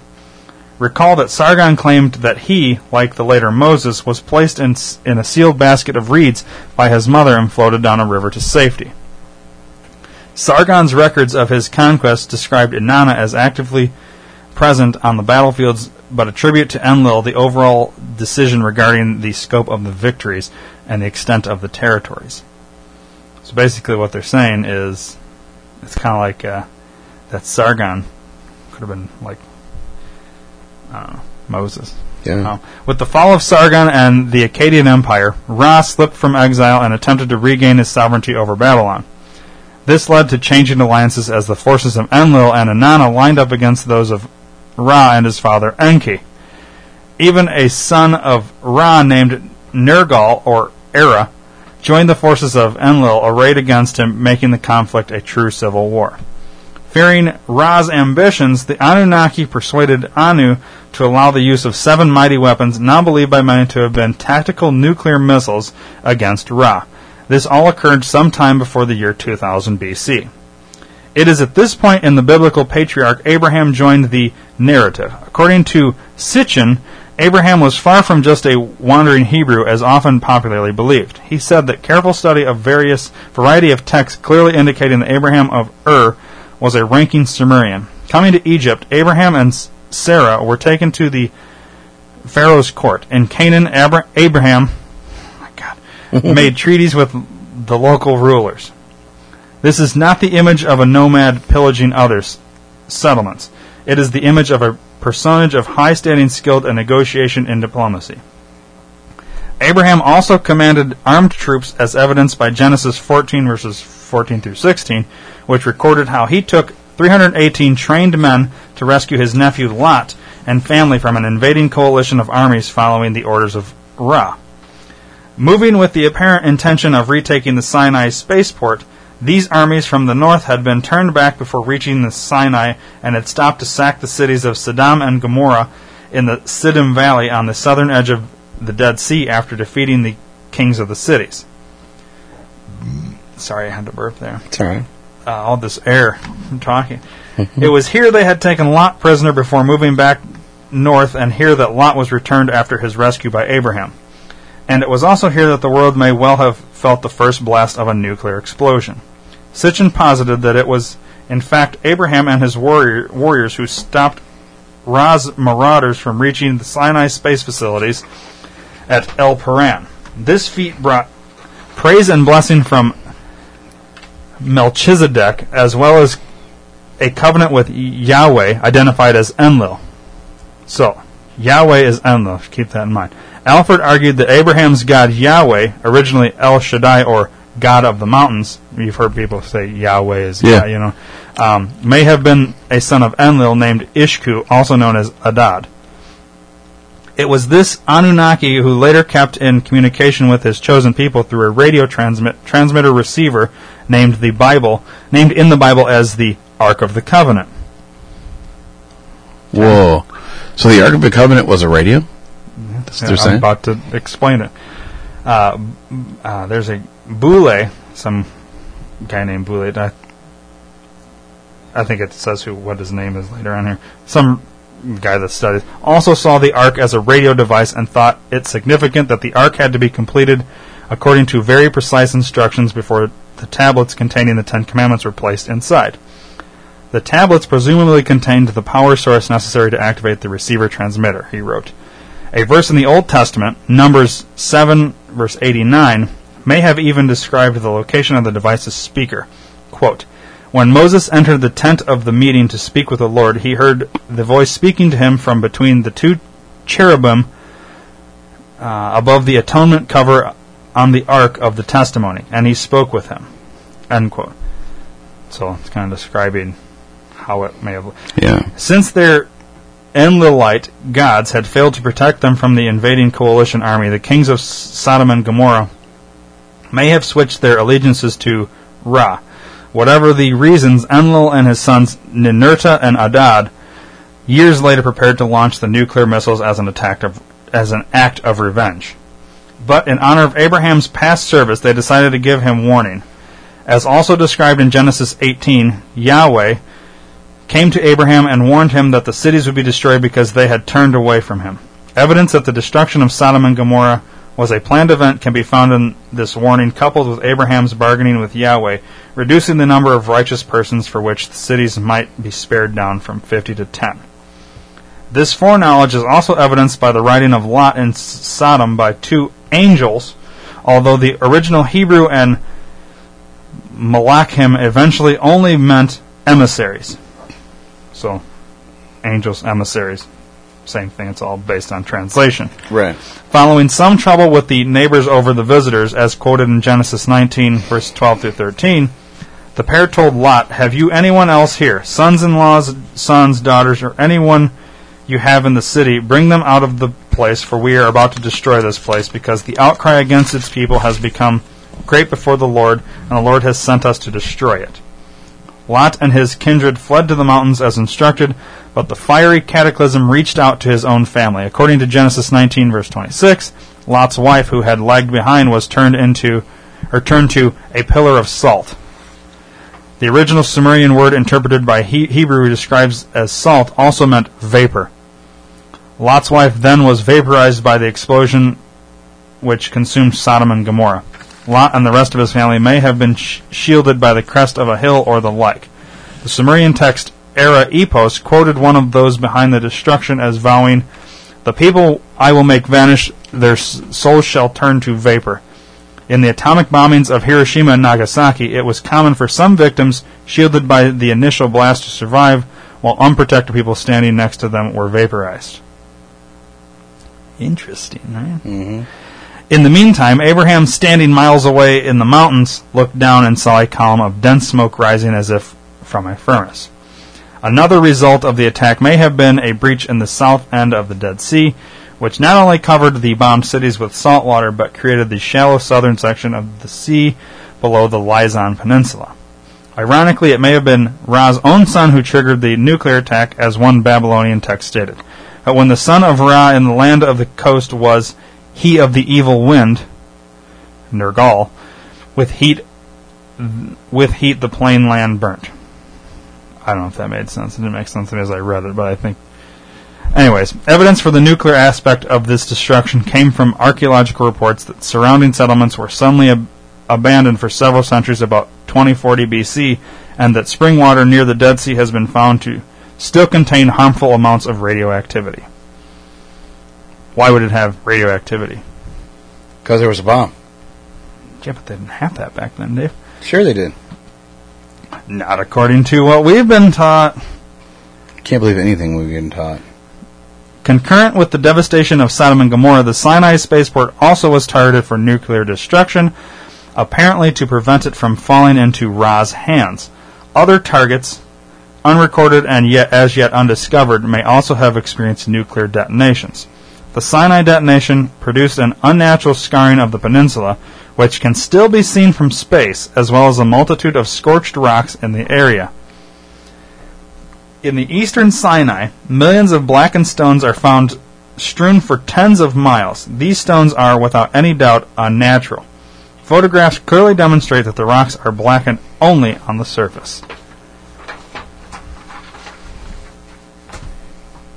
The nuclear blast also created an unexpected and tragic aftermath. A radioactive cyclone was created, which moved northeastward through Mesopotamia, obliterating all life and ending the Sumerian civilization. Conventional history states that that mighty Sumer, which suddenly appeared about 6,000 years ago, simply vanished just as suddenly, absorbed by the new empires of Babylon and Assyria. The Sumerian texts tell a much more horrible story. According to various lamentations translated by the Sumerian scholar Kramer, they reported on the land Sumer fell a calamity, one unknown to man. one that had never been seen before, one which could not be withstood. A great storm from heaven, a land annihilating storm, an evil wind like a rushing torrent, a battling storm joined by scorching heat. By day it deprived the land of the bright sun, in the evening the stars did not shine. The people, terrified, could hardly breathe. The evil wind clutched them, does not grant them another day. Mouths were drenched with blood, heads wallowed in blood. The face was made pale by the evil wind. It caused cities to be desolated, houses to become desolate, stalls to become desolate, the sheepfolds to be emptied. Sumer's rivers it made flow with water that is bitter. Its cultivated fields grow weeds. Its pastures grow withered plants. Thus all its gods ev- evacuated Uruk. They kept away from it. They hid in the mountains. They escaped to the distant plains. This one great storm of radioactive fallout annihilated the world's first great civilization, leaving the bodies of the population stacked up in heaps. It was at this time that the detailed narratives of Sumer and its gods ceased. It would be centuries before civilization and writing once more flourished in Mesopotamia as memory of the great cataclysm faded into vague stories of the nightmare. What actually transpired was that the original Mesopotamian writings were recorded as history. This history was later rewritten to form a base for foreign religious cults, first Judaism and then Christianity. The corrupted dogma, the new approved uh, history, was so different from the original writings that early first-hand reports were labeled mythology. It was the Anunnaki's nuclear Armageddon with their millennia old colony of Eden blown away. Hence the reason we can't find Eden. Yeah. Okay. One theory was that the Anunnaki, shocked by what they had wrought, retreated to an enclave in the Sinai where most of them made the decision to return home, perhaps leaving behind only a caretaker force. To humans, all this occurred in ancient times more than 4,000 years ago. To the Anunnaki, this would be just a little over a year of their time. Yeah. It's their Three thousand. that's to us, yeah. Some researchers feel an, an Anunnaki rescue mission may still be on the way to Earth. Only time will tell. Survivors of this early Holocaust faced a period of regression and barbarism. The remaining humans made the best of things and began rebuilding their civilization, a slow process without the aid of their gods. Abraham and his people moved away from the devastation to the south, where he fathered Isaac at the age of 100 years thanks to his hybrid genes. Isaac's son Jacob became known as Israel, a name soon applied to his entire people. Some believe the name Israel is nothing less than a combination of the Egyptian god Osiris, O and IS at the end, okay, Mm-hmm. and Ra and Mesopotamian god El, Israel. So, Gotcha. so not the O at the beginning, the IS at the end of Osiris, Ra, and the Mesopotamian god El. El uh, Israel. Yeah. Makes sense. And the Israelites, because he said they were named Yeah. after their people. Yeah, they're Oh, named okay. after him. Uh, after about 35 generations of Israelites had passed along oral accounts of the events above, it was finally written down in Hebrew. What happened next, as they say, is history. That that explains why Fucking they're. retarded. Yeah, It's not dumb- done yet. That's Oh, that's, that's where we're at oh. at this point, though. Like, there's just a little bit more. That explains why they're not here now. Is they left, they fled, they fled, and they Yeah. may still come back. Well, that's what they're saying. So, but it's 3,600 years. Mm-hmm. If we're talking like, we're not to that point yet that they would return, Yeah, or their planet at least. yeah. based on the thing. And there's books. I have a book over there that's the Planet X Nibiru. There's a book talking about. It's supposed to be returning soon or whatever. Uh, you keep hearing in mainstream, like not, I'm not talking about every day, but it's not like a main thing. But it's in mainstream news about um, and different things saying that they're going to come out with uh, these like this alien, like aliens are going to come. Like it's a thing that they're tying with into. I don't know. I, I don't want to get into all that because I'm not 100 percent remember it, but I know I've seen different articles come out about this time that something's returning, something's coming. They're they're going to use. Never mind. I'm not even going to get into it because I don't want to say something that's Yeah. incorrect. Yeah, no, I get you. So get you. now that's that. It gets us to that point. Now it's going to kind of break it down a little bit more. And ex- does this this will be your your your summary, your cherry on top of all that we just read. Mhm. Okay. Okay. It must be stressed that the proceeding only begins to scratch the surface of the wealth of data now available, both archaeological and in the cuneiform tablets, that supports this incredible narrative with its far reaching implications, and none of the authors and researchers studying this subject feel they have all the facts. Dr. Horn may have spoken for most when he wrote, Let us make clear once again that we do not believe the ancient Sumerian and other Mesopotamian stories are absolutely true history. These stories that have come to us through thousands of years of oral tradition and writings are bound to be somewhat distorted, probably in some cases deliberately distorted by the Anunnaki, but I feel these ancient stories are probably as close as we'll come to the truth today. Also understand that all the above narrative is recounted in one form or another in the Sumerian texts uncovered only in the last 150 years, all of which predate the Bible by at least 2,000 years. Yeah. So where are these Sumerians? Where, where are they from? The Sumerians? Yeah. Sumer. I've never even heard of Sumer. You never heard of, you never No. heard of the Sumerians? No. At all? No. Wow. Google it. I will. Um, I wish I. I mean, we could go. That's a jag, but I mean, Yeah. it- it- no. I, I was just curious. You keep saying it, and I, I've never even heard of them before. right. And you had said that they I got have. wiped out. They said they got wiped out Yeah. earlier, so I just assume Yeah. that's why I'd never heard of them. But Because you've they heard of them before. came from the Anunnaki. They're kind of. It's like there's that connection there. Right, basically. Okay. Sorry, another burp. Um, I apologize. I know people don't like when people burp on podcasts, but sometimes you just got to. Yeah. Um, just consider what current events will sound like 2,000 years from now. The Sorry. Let me start over. just consider what current events will sound like 2,000 years from now. The greatest nation on earth bombing some of the smallest and weakest for no reason, re- for no reason, for no clear reason. People starving in parts of the world while farmers are paid not to plant crops in others. Technophiles sitting at home playing electronic golf rather than the real thing. And police forces ordered to arrest people who simply desire to ingest a psychoactive weed.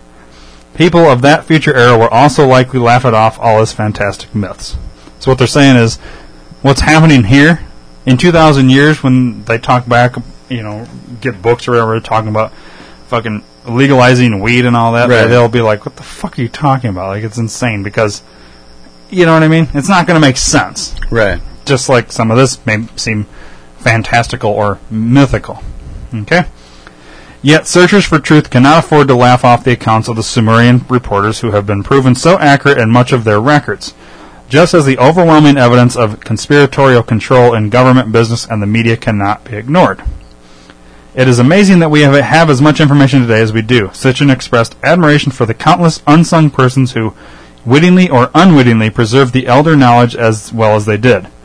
Bearing in mind that these ancient texts come to us across a bridge of time extending back for millennia, one must admire the ancient scribes who recorded, copied, and translated the earliest texts, as often as not, probably with without really knowing what this or that expression or technical term originally meant, but always adhering tenaciously to the traditions that required a most meticulous and precise rendition of the copied text, he acknowledged.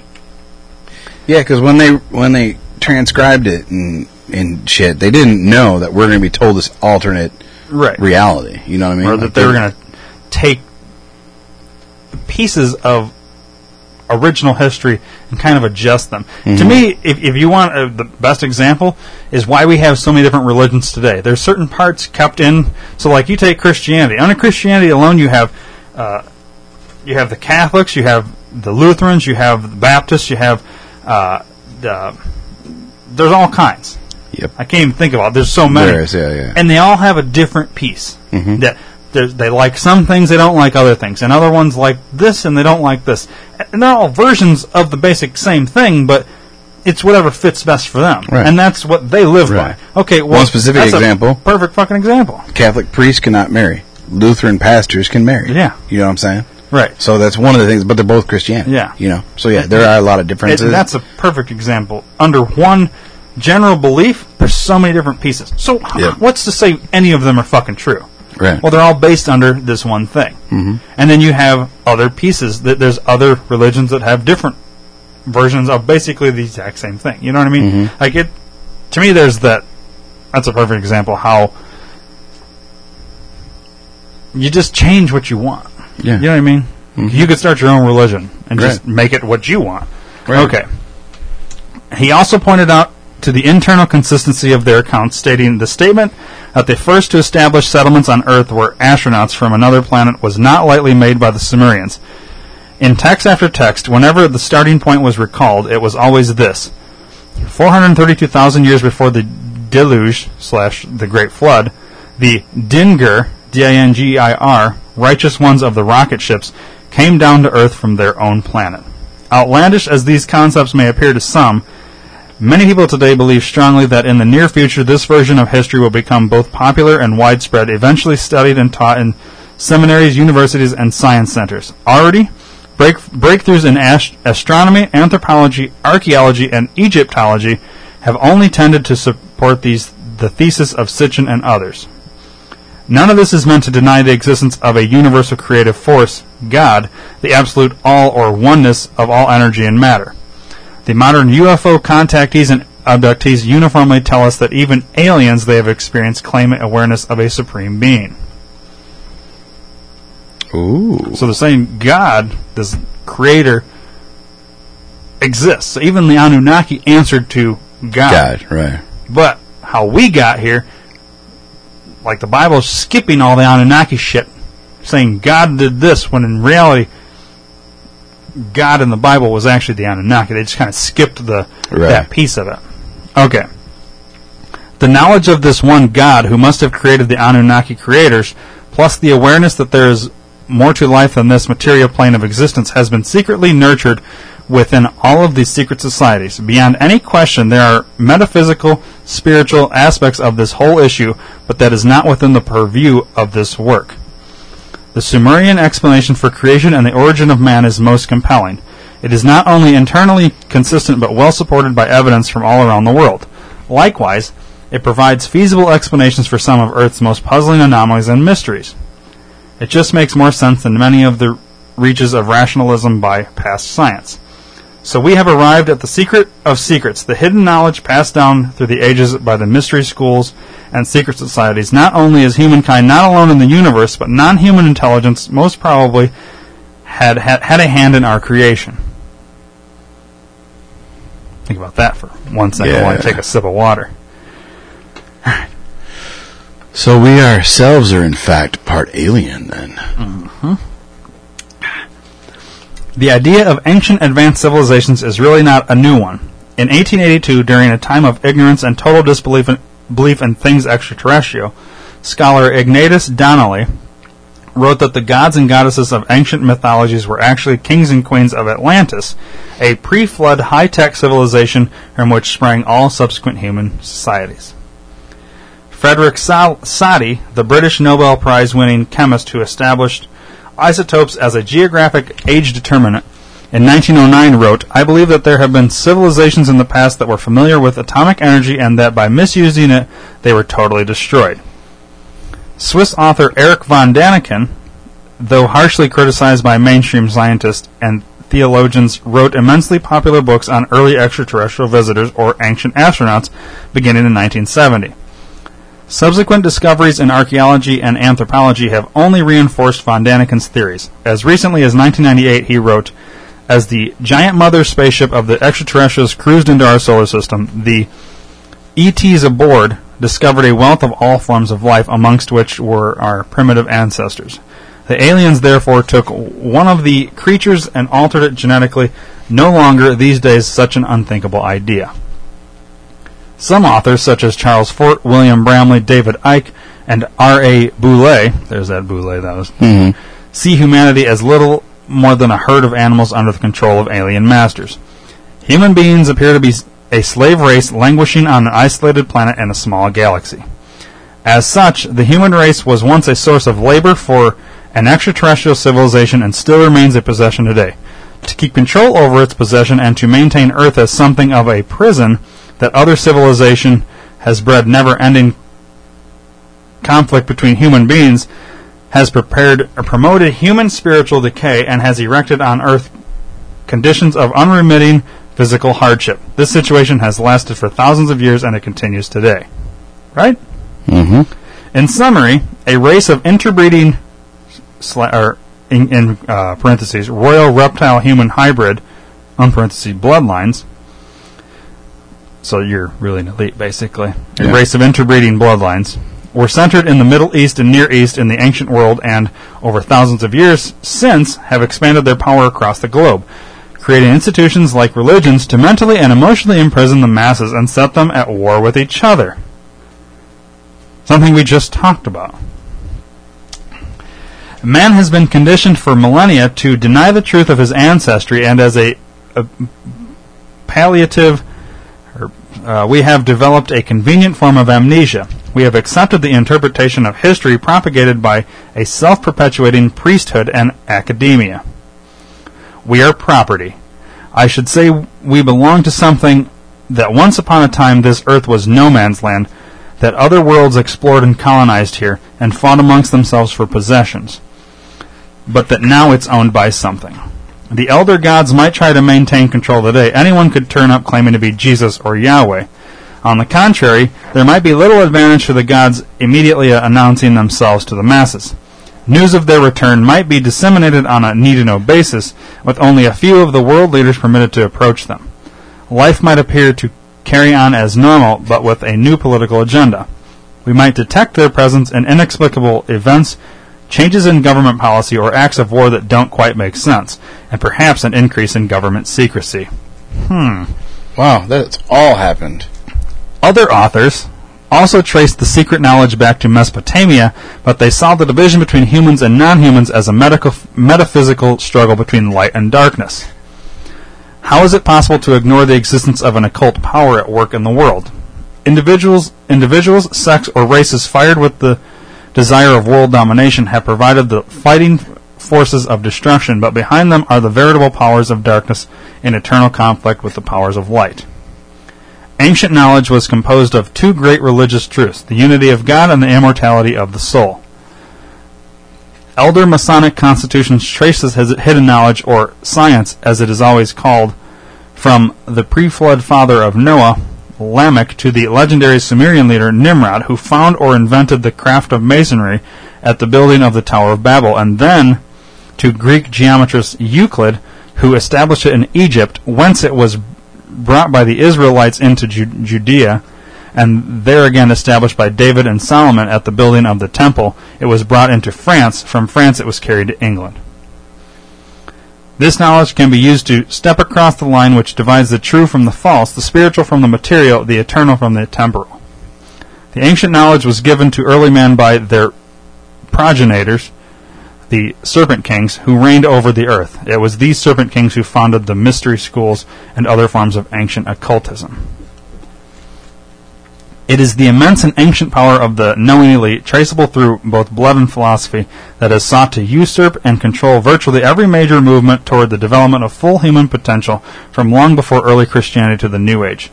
Since it, has been clearly demonstrated that this knowledge or view of the world is still tightly held within the inner sanctums of the secret societies, there appear to be but three possibilities. The small inner elite continues to accumulate wealth and power in the hope of contacting our ancient creators, non-human intelligences, intelligences, or they have already achieved such contact and are being guided or controlled, or they are ancient creators, the Anunnaki, the Serpent Kings. Which one do you think that is? If the Sumerian version of our history is correct, then the Anunnaki may still be here, under a variety of guises based on advanced technology. After all, while the destruction of Sodom and Gomorrah would be more than 4,000 years ago to us, it would only be just a little more than a year to the Anunnaki.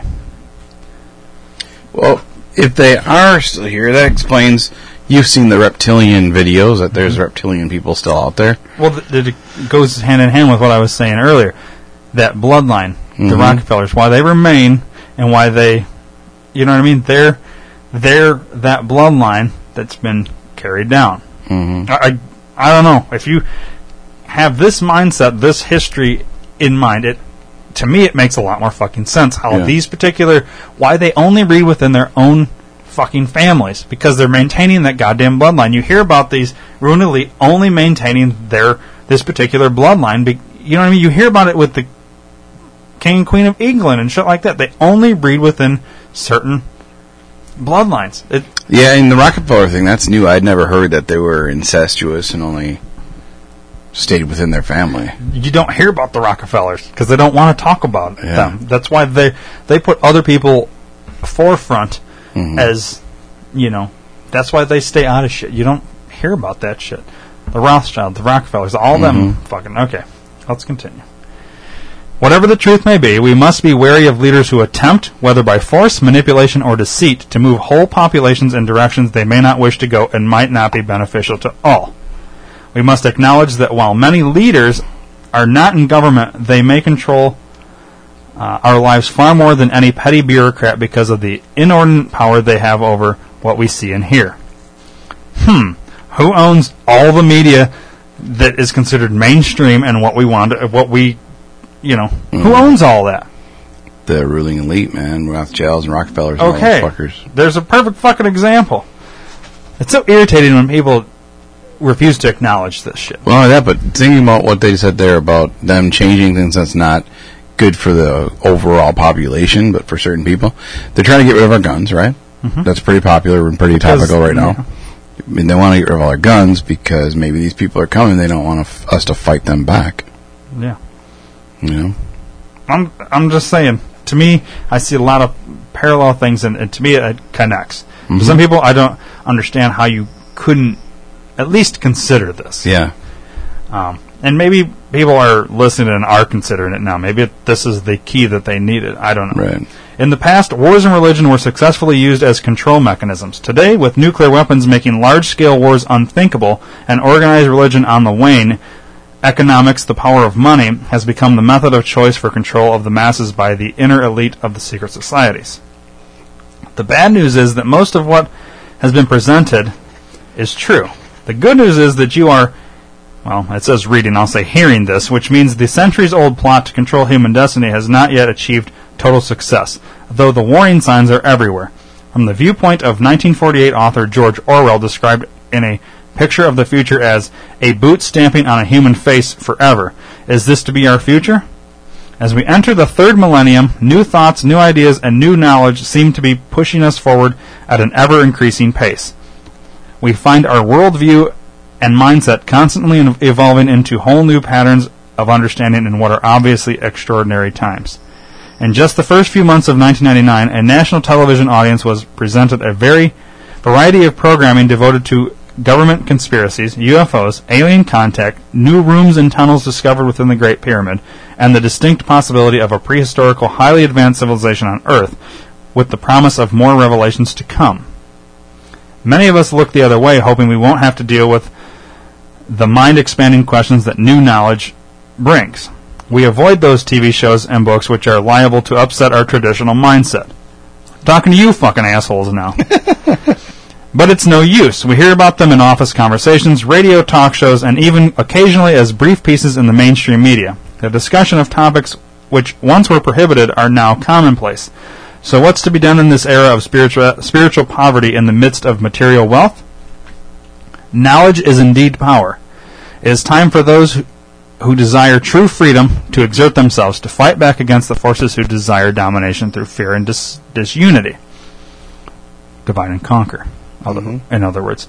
This does not have to involve violence. It can be done in small, simple ways, like not financing that new SUV, says sports utility vehicle, cutting up all but one credit card, not opting for a second mortgage, turning off that TV sitcom for a good book, podcast. I added that. Asking questions and speaking out in church or synagogue, attending school board and city council meetings, voting for the candidate who has the least money, Trump, learning about the fully informed jury movement and using it when called, in general taking responsibility for one one's own actions. Despite the omnipresent advertising for the lotto, legalized government gambling, there is no free lunch. Giving up one's individual power for hope of comfort and security has proven to lead only to tyranny. It is a time for truth about our past and present and about who really rules and about what's being done to this planet in the name of progress and profit. Love your country so much that you will look past the jingoism and sound bites to starkly view the fear inspiring deprivations and corruption within the national government and oligarchy. Such truth must be made available to everyone, not just to the manipulative elitists of the secret societies. The time for secrecy is at an end. Don't wait for the corporate controlled media to inform and explain. Read and listen to everything within reach and search for sources of alternative information on the internet, in documentaries, in old library books, and unconventional bookstores. Podcasts. Read and watch things you normally wouldn't. Then quietly contemplate. Use that God given supercomputer called your brain. Perhaps more important, feel what's right within your heart, your soul, your inter- innermost being. This is basically what should be our tagline for this podcast, because that's exactly what we're trying to do. We're mm-hmm. presenting things, whether they're true or not, to open your fucking mind. Use your goddamn brain. Hence, think tank. And remember, there remains one last great secret. Though this one is within the hands of the general public, namely that there are more of us than there are of them, and we keep gaining knowledge daily. This knowledge comes from individual initiative, not from government committees or the so-called experts. If one truly desires to be free, there must first be a search for truth. Without the aid of paid experts, academic snobs, media pundits, clerics, gurus, or government leaders, all of whom have their own agendas to press. True innovators like Thomas Edison, Alexander Graham Bell, and Bill Gates did not conform their thinking to conventional wisdom. Like these men and many more like them, each individual makes his or her own destiny. We are creative beings and would like to create the best possible world for ourselves. But this is impossible when the creative process is based on incomplete or erroneous information designed to instill fear and dissension. There are more people today who sincerely desire peace and brotherly love than ever before. Unfortunately, those who strive for power and control usually achieve it, and they want to keep it. But the time for brute force has passed. Today they can control the six billion members of the human community only through deceit and secrecy. Now it's up to 13, by the way. When this book was written, it was 6 billion. Now there's 6, or 13 billion is where they're at now. So you can see how, this was a while ago. I think it was in like 99 when this book was written. Once you have found your own heartfelt truth, the truth must be shared, so as to lift the curtain of secrecy which contributes to the ignorance, fear, and confusion of our time and create a new spirit of human tolerance and togetherness. As recorded in John 8, verse 32, you will know the truth, and the truth will make you free. I'm done. I'm sorry, were you talking the whole time? Seacrest out. Oh, no, I'm kidding. Were you talking the whole time? Uh, yeah, Dave. Oh, Welcome to the I podcast. Jesus fucking Christ. but so basically, that's the summary of your whole fucking thing. We you, you learned. I don't know. I guess where are you at in in everything I just read you about the Anunnaki and getting you up to a certain point without, you know, Um, your thoughts. I guess. you know, man, it's a lot to take in to just start talking right away. I would say it does. We we talked um, briefly off air. Um, it does fill in a lot of gaps, and it makes a lot of sense. And there's a lot of similarity, similarities. The Ad- Adamus is that what you call it? Adamos is spelled Adam, us. You know, Adama. Adama. Okay, Adamos. fucking A at the end, and yeah, you have Adam. Yeah, Adam. Yeah, you know, um, the it explains a lot of the um, fucking like the pyramids. We'd all talked about why they were built, why they were shaped that way. Mm-hmm. That makes sense. The radiate, the radar fucking thing, Yeah. that makes a lot of sense. Um, the whole Noah thing that that makes it a lot more. Puts it more in perspective. It puts the whole thing more in perspective. It Everything feels- makes sense. It does. It does. It, every it does question a you had reading the Bible that shit. How could you get every species of animal on this boat? Well, if they weren't the actual animal, it was all in like sperm type form, Right. like DNA, vials, blood, DNA. or whatever. Yeah. You could take everything on the fucking planet and have it then. Mm-hmm. Yeah. You could have the seed of that flower, that plant, Yeah. that whatever. Yeah. I mean, I'm telling you, Yeah. Everything makes a lot more fucking sense. It does, it When does. it comes to that. If you take how we're doing, uh, like in vitro now, they did that shit way back then. Mm-hmm. It works. That's how we were created, yeah. basically. the They- cloning Yeah. works. Yeah.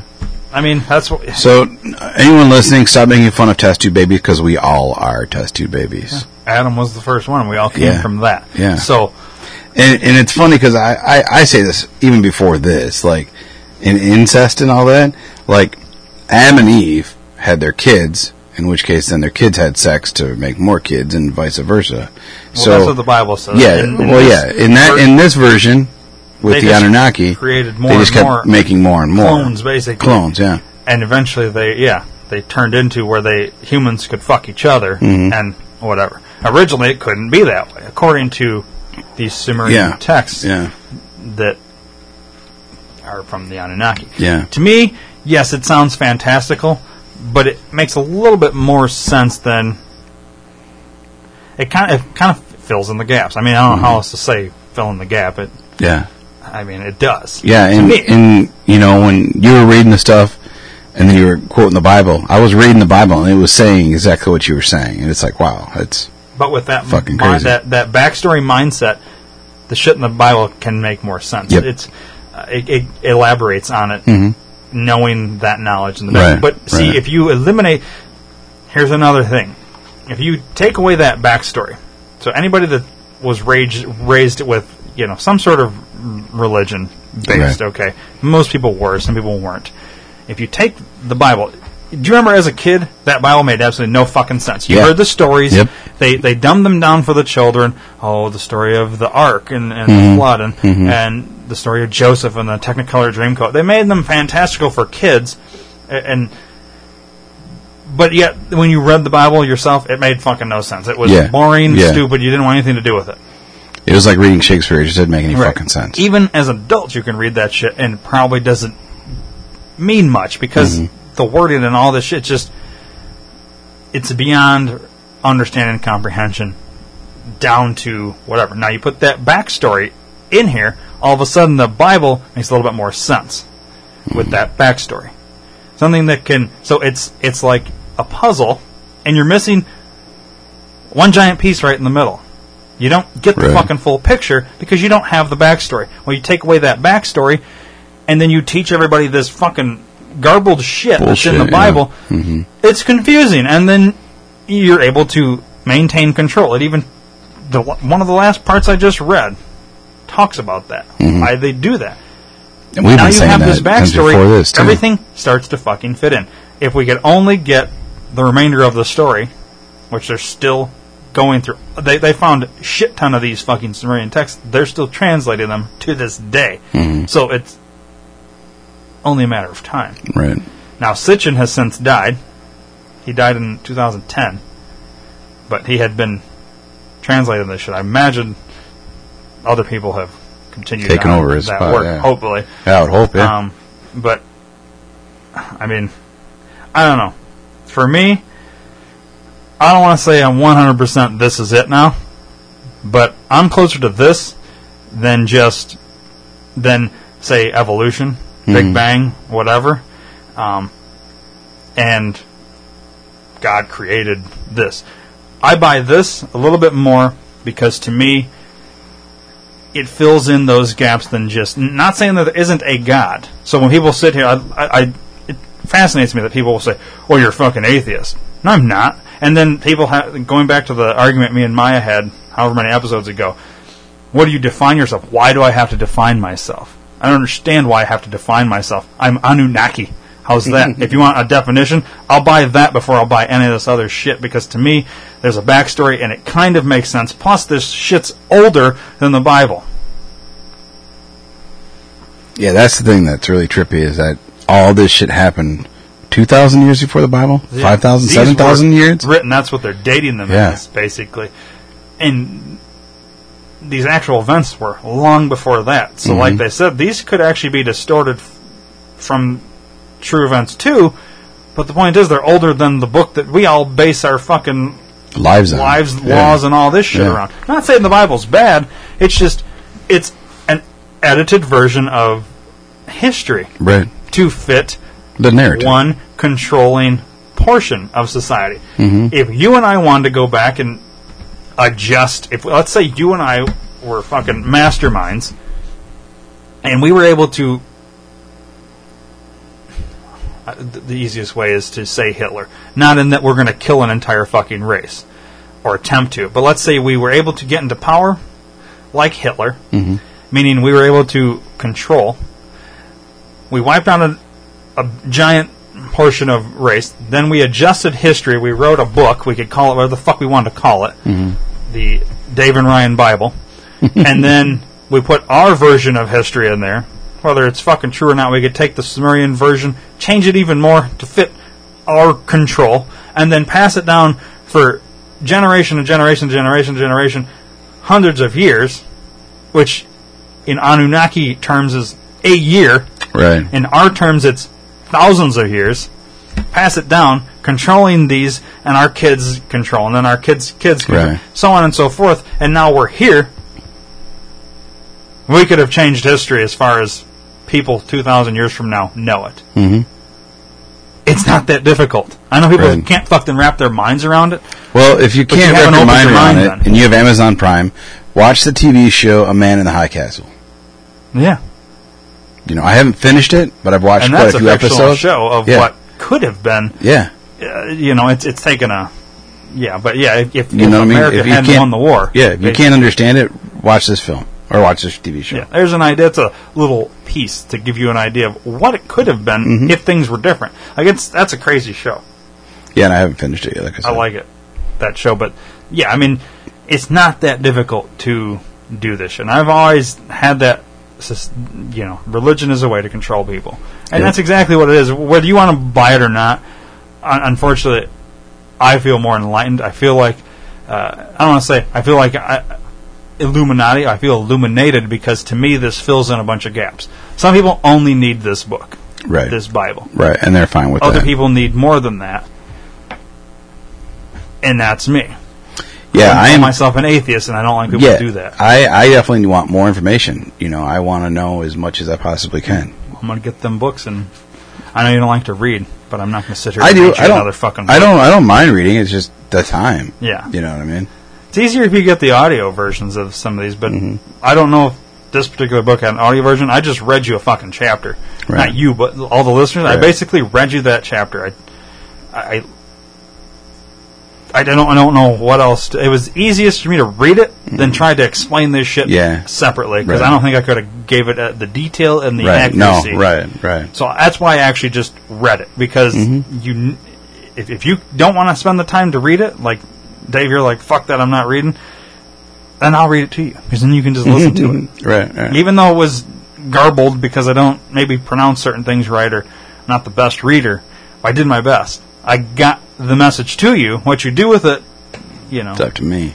up to you. It's up to listeners. Whatever. To me, this fills in gaps. I hope it fills in gaps for other people that maybe weren't quite there, and the people that are sold on this Bible thing. Maybe th- what I really hope is that they're like "Uh," they maybe don't want to admit it because it seems a little off. But Right. you, you don't have to go around fucking telling everybody in the world, "Oh, you gotta look at this Anunnaki thing." But maybe you could. You can tell people to listen to this podcast and decide for themselves Yeah. like I said uh, at the beginning, doesn't mean we're right, doesn't mean this is right, but to me it makes a hell of a lot more sense. I agree. The puzzle is more complete than it was before. Not 100% complete, but it's more. We found some pieces that were hidden under the fucking box or something. Mhm. I don't know. So,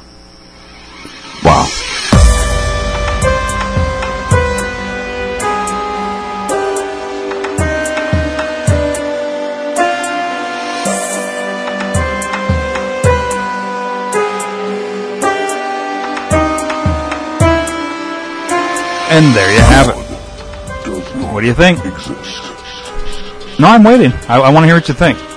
Are you like Dave? Unable to really come to words? All that crazy story that uh, I just got done reading? Like, I, I am so tired of talking right now. This is one of the first times I've been tired of talking. Like, I am literally exhausted. Um, either way, I hope you enjoyed it. I, I, I know I fumbled a few times, but that was a, there's a lot of shit to read, and I'm not a professional reader, as you can tell. Um, but if you made it this far, I assume you're not sitting there thinking, "Oh, these guys are fucking quacks, and maybe you are. But I would assume if you made it this far, it, it at least interested you enough that you were like, yeah, I'll hear them out. But what I am curious of is, what do you think? Take take a few days, think about it, and then email me. ThinkTankPod at gmail.com. I really want to know, and I'm not just saying that, just say it. I really want to know, what do you guys think of this theory? do you think it's legit? Do you think there's parts of it that are legit, or I mean, do you think this is complete and utter nonsense? Is creationism the Bible the, your your belief, your your uh, for sure thing, or or does this actually what we talked about today fill in a, a lot of gaps that maybe questions you had? Are, are you going to look into this more? Are you going to research it? I mean, if you just go on Amazon and look up uh, Zecharia Sitchin, he's got a shit ton of books on this that have all been um, translated from these ancient Sumerian texts. And then he's wrote books with these translations in English so that we can read it and understand it. Are you going to go get these books and look into it more? I mean, these texts are older than the Bible. So, at any rate, there's something to that. I think that needs to be considered. And a lot of this, sh- all this shit's based on what these ancient texts say. So these ancient texts could be 100% bullshit. But where did the Bible stories come from? Could they be bullshit too? I don't know. To me, they all have a little bit of truth. Um, and if you put them all together, I think you get your best answer of our origins, where he came from, all that, all that good stuff. And uh, I have purchased all these books, Zecharia Sitchin, from all these translations of the Sumerian texts. I am going to read them. We will probably uh, cover this topic again in the future, as you know, because this only got us through the flood, and and then it kind of jumped right through where we are today. Um, but uh, I, there's still holes missing, and I think Zecharia Sitchin's books are going to hold some of those answers, and I certainly hope people are continuing to translate the best they can the information in the Sumerian text, and uh, we can learn even more about our history that's been kind of covered and kept secret for so long. So, um, I don't know. It's interesting. Uh, so, like I said, email me, thinktankpod at gmail.com. You can tweet at me if, if you're on Twitter, at the thinktankpod. Um, if you uh, shop online, uh, Amazon specifically, uh, help us out. Go to theairyman.com, click the sponsor tab, then the Amazon banner. Buy whatever you're going to buy on Amazon. Amazon kicks us back uh, a percentage, helps us pay for everything we need we need to do here. Uh, you know, better microphones, uh, stands, keeps the lights on, the bandwidth, all that good stuff. And uh, we appreciate your support that way. Uh, also, if you have a beard or know somebody that has a beard, go to phoenixbeardoils.com. Check out why you should be using beard oil. Um, there's a description of all the fragrances. Um, there's science put into all this, the aromatherapy and uh, all that good stuff. You can learn all about that. Why different um, fragrances are used mixed together with aromatherapy science behind it all to make a particular scent and how that's supposed to help you. You can learn all about that on the website. When you've decided to buy a, a handful of them, before you check out, enter the promo code D2R. Uh, you will get 10% off the entire order, and a free sample will be included. You can't beat it. Um, yeah. Give someone the bird. That's the tagline. Start saying that for, uh, because why not? That's the tagline. Give someone the bird. Anyways, that will do it for today. I am tired of talking. This has been a really long episode, and I'm fired up as you can see. I'm excited. Uh, I feel like I feel illuminated. I feel like we have some answers finally. Like we do a lot of these, and I leave with more questions most of the time. And today, I actually feel like a little bit of calmness. Like n- I have still have lots of questions, but I feel like we've gotten some answers. So that's where I'm at. It's nice feeling this way for once, but maybe it's just because I'm so damn tired of talking. Anyways, we'll see you next episode. Thanks for listening.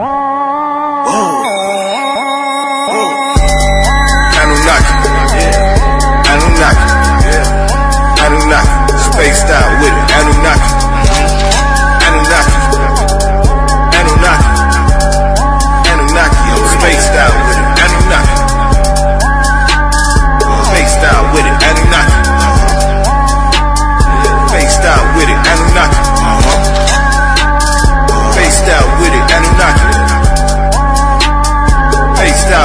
Anunnaki. Spaced out with it, Anunnaki. Coming to America like King Jockey. Came in here to get the resources and I get the money like I'm Junior Mafia. Looking like I wouldn't read up. Looking like I might be King Tut. I don't even try to mean mug. All the talking just might get you beamed up. Looking at this planet we done came up. I just came here with that green stuff. I'm a giant to you little rappers and I body slam them all like Zanga. They don't know what they should name us. I came from the sky and taught them strange stuff. Call us demons, call us angels. Call us guys, call us stables. Taught them how to do the mathematics. Taught them how to do the biology. Niggas try to say Illuminati, but they ain't knowing that I'm Anunnaki. Yeah. Anunnaki. Anunnaki. Anunnaki. Spaced out with it. Anunnaki.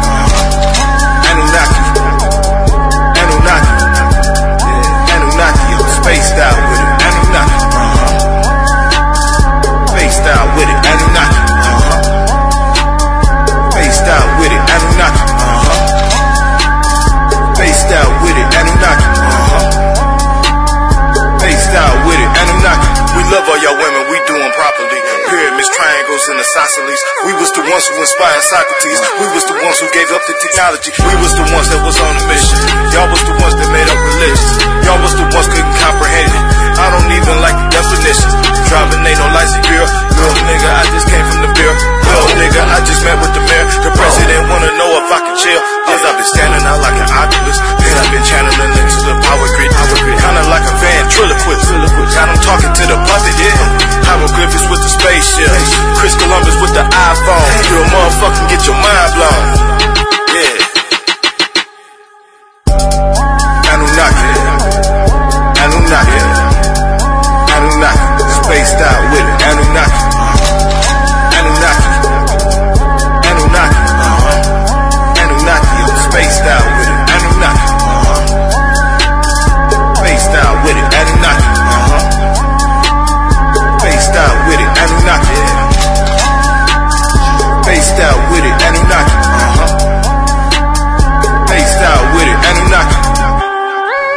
Been listening to the D2R Podcast Network, brought to you by Dream to Reality Entertainment. If you haven't already, please subscribe to the D2R Podcast Network on iTunes. Give us a rating and leave us a comment. We'd really appreciate it. Your word of mouth is our only advertising, so please do us a solid. Share us with everyone you know. Thanks for listening.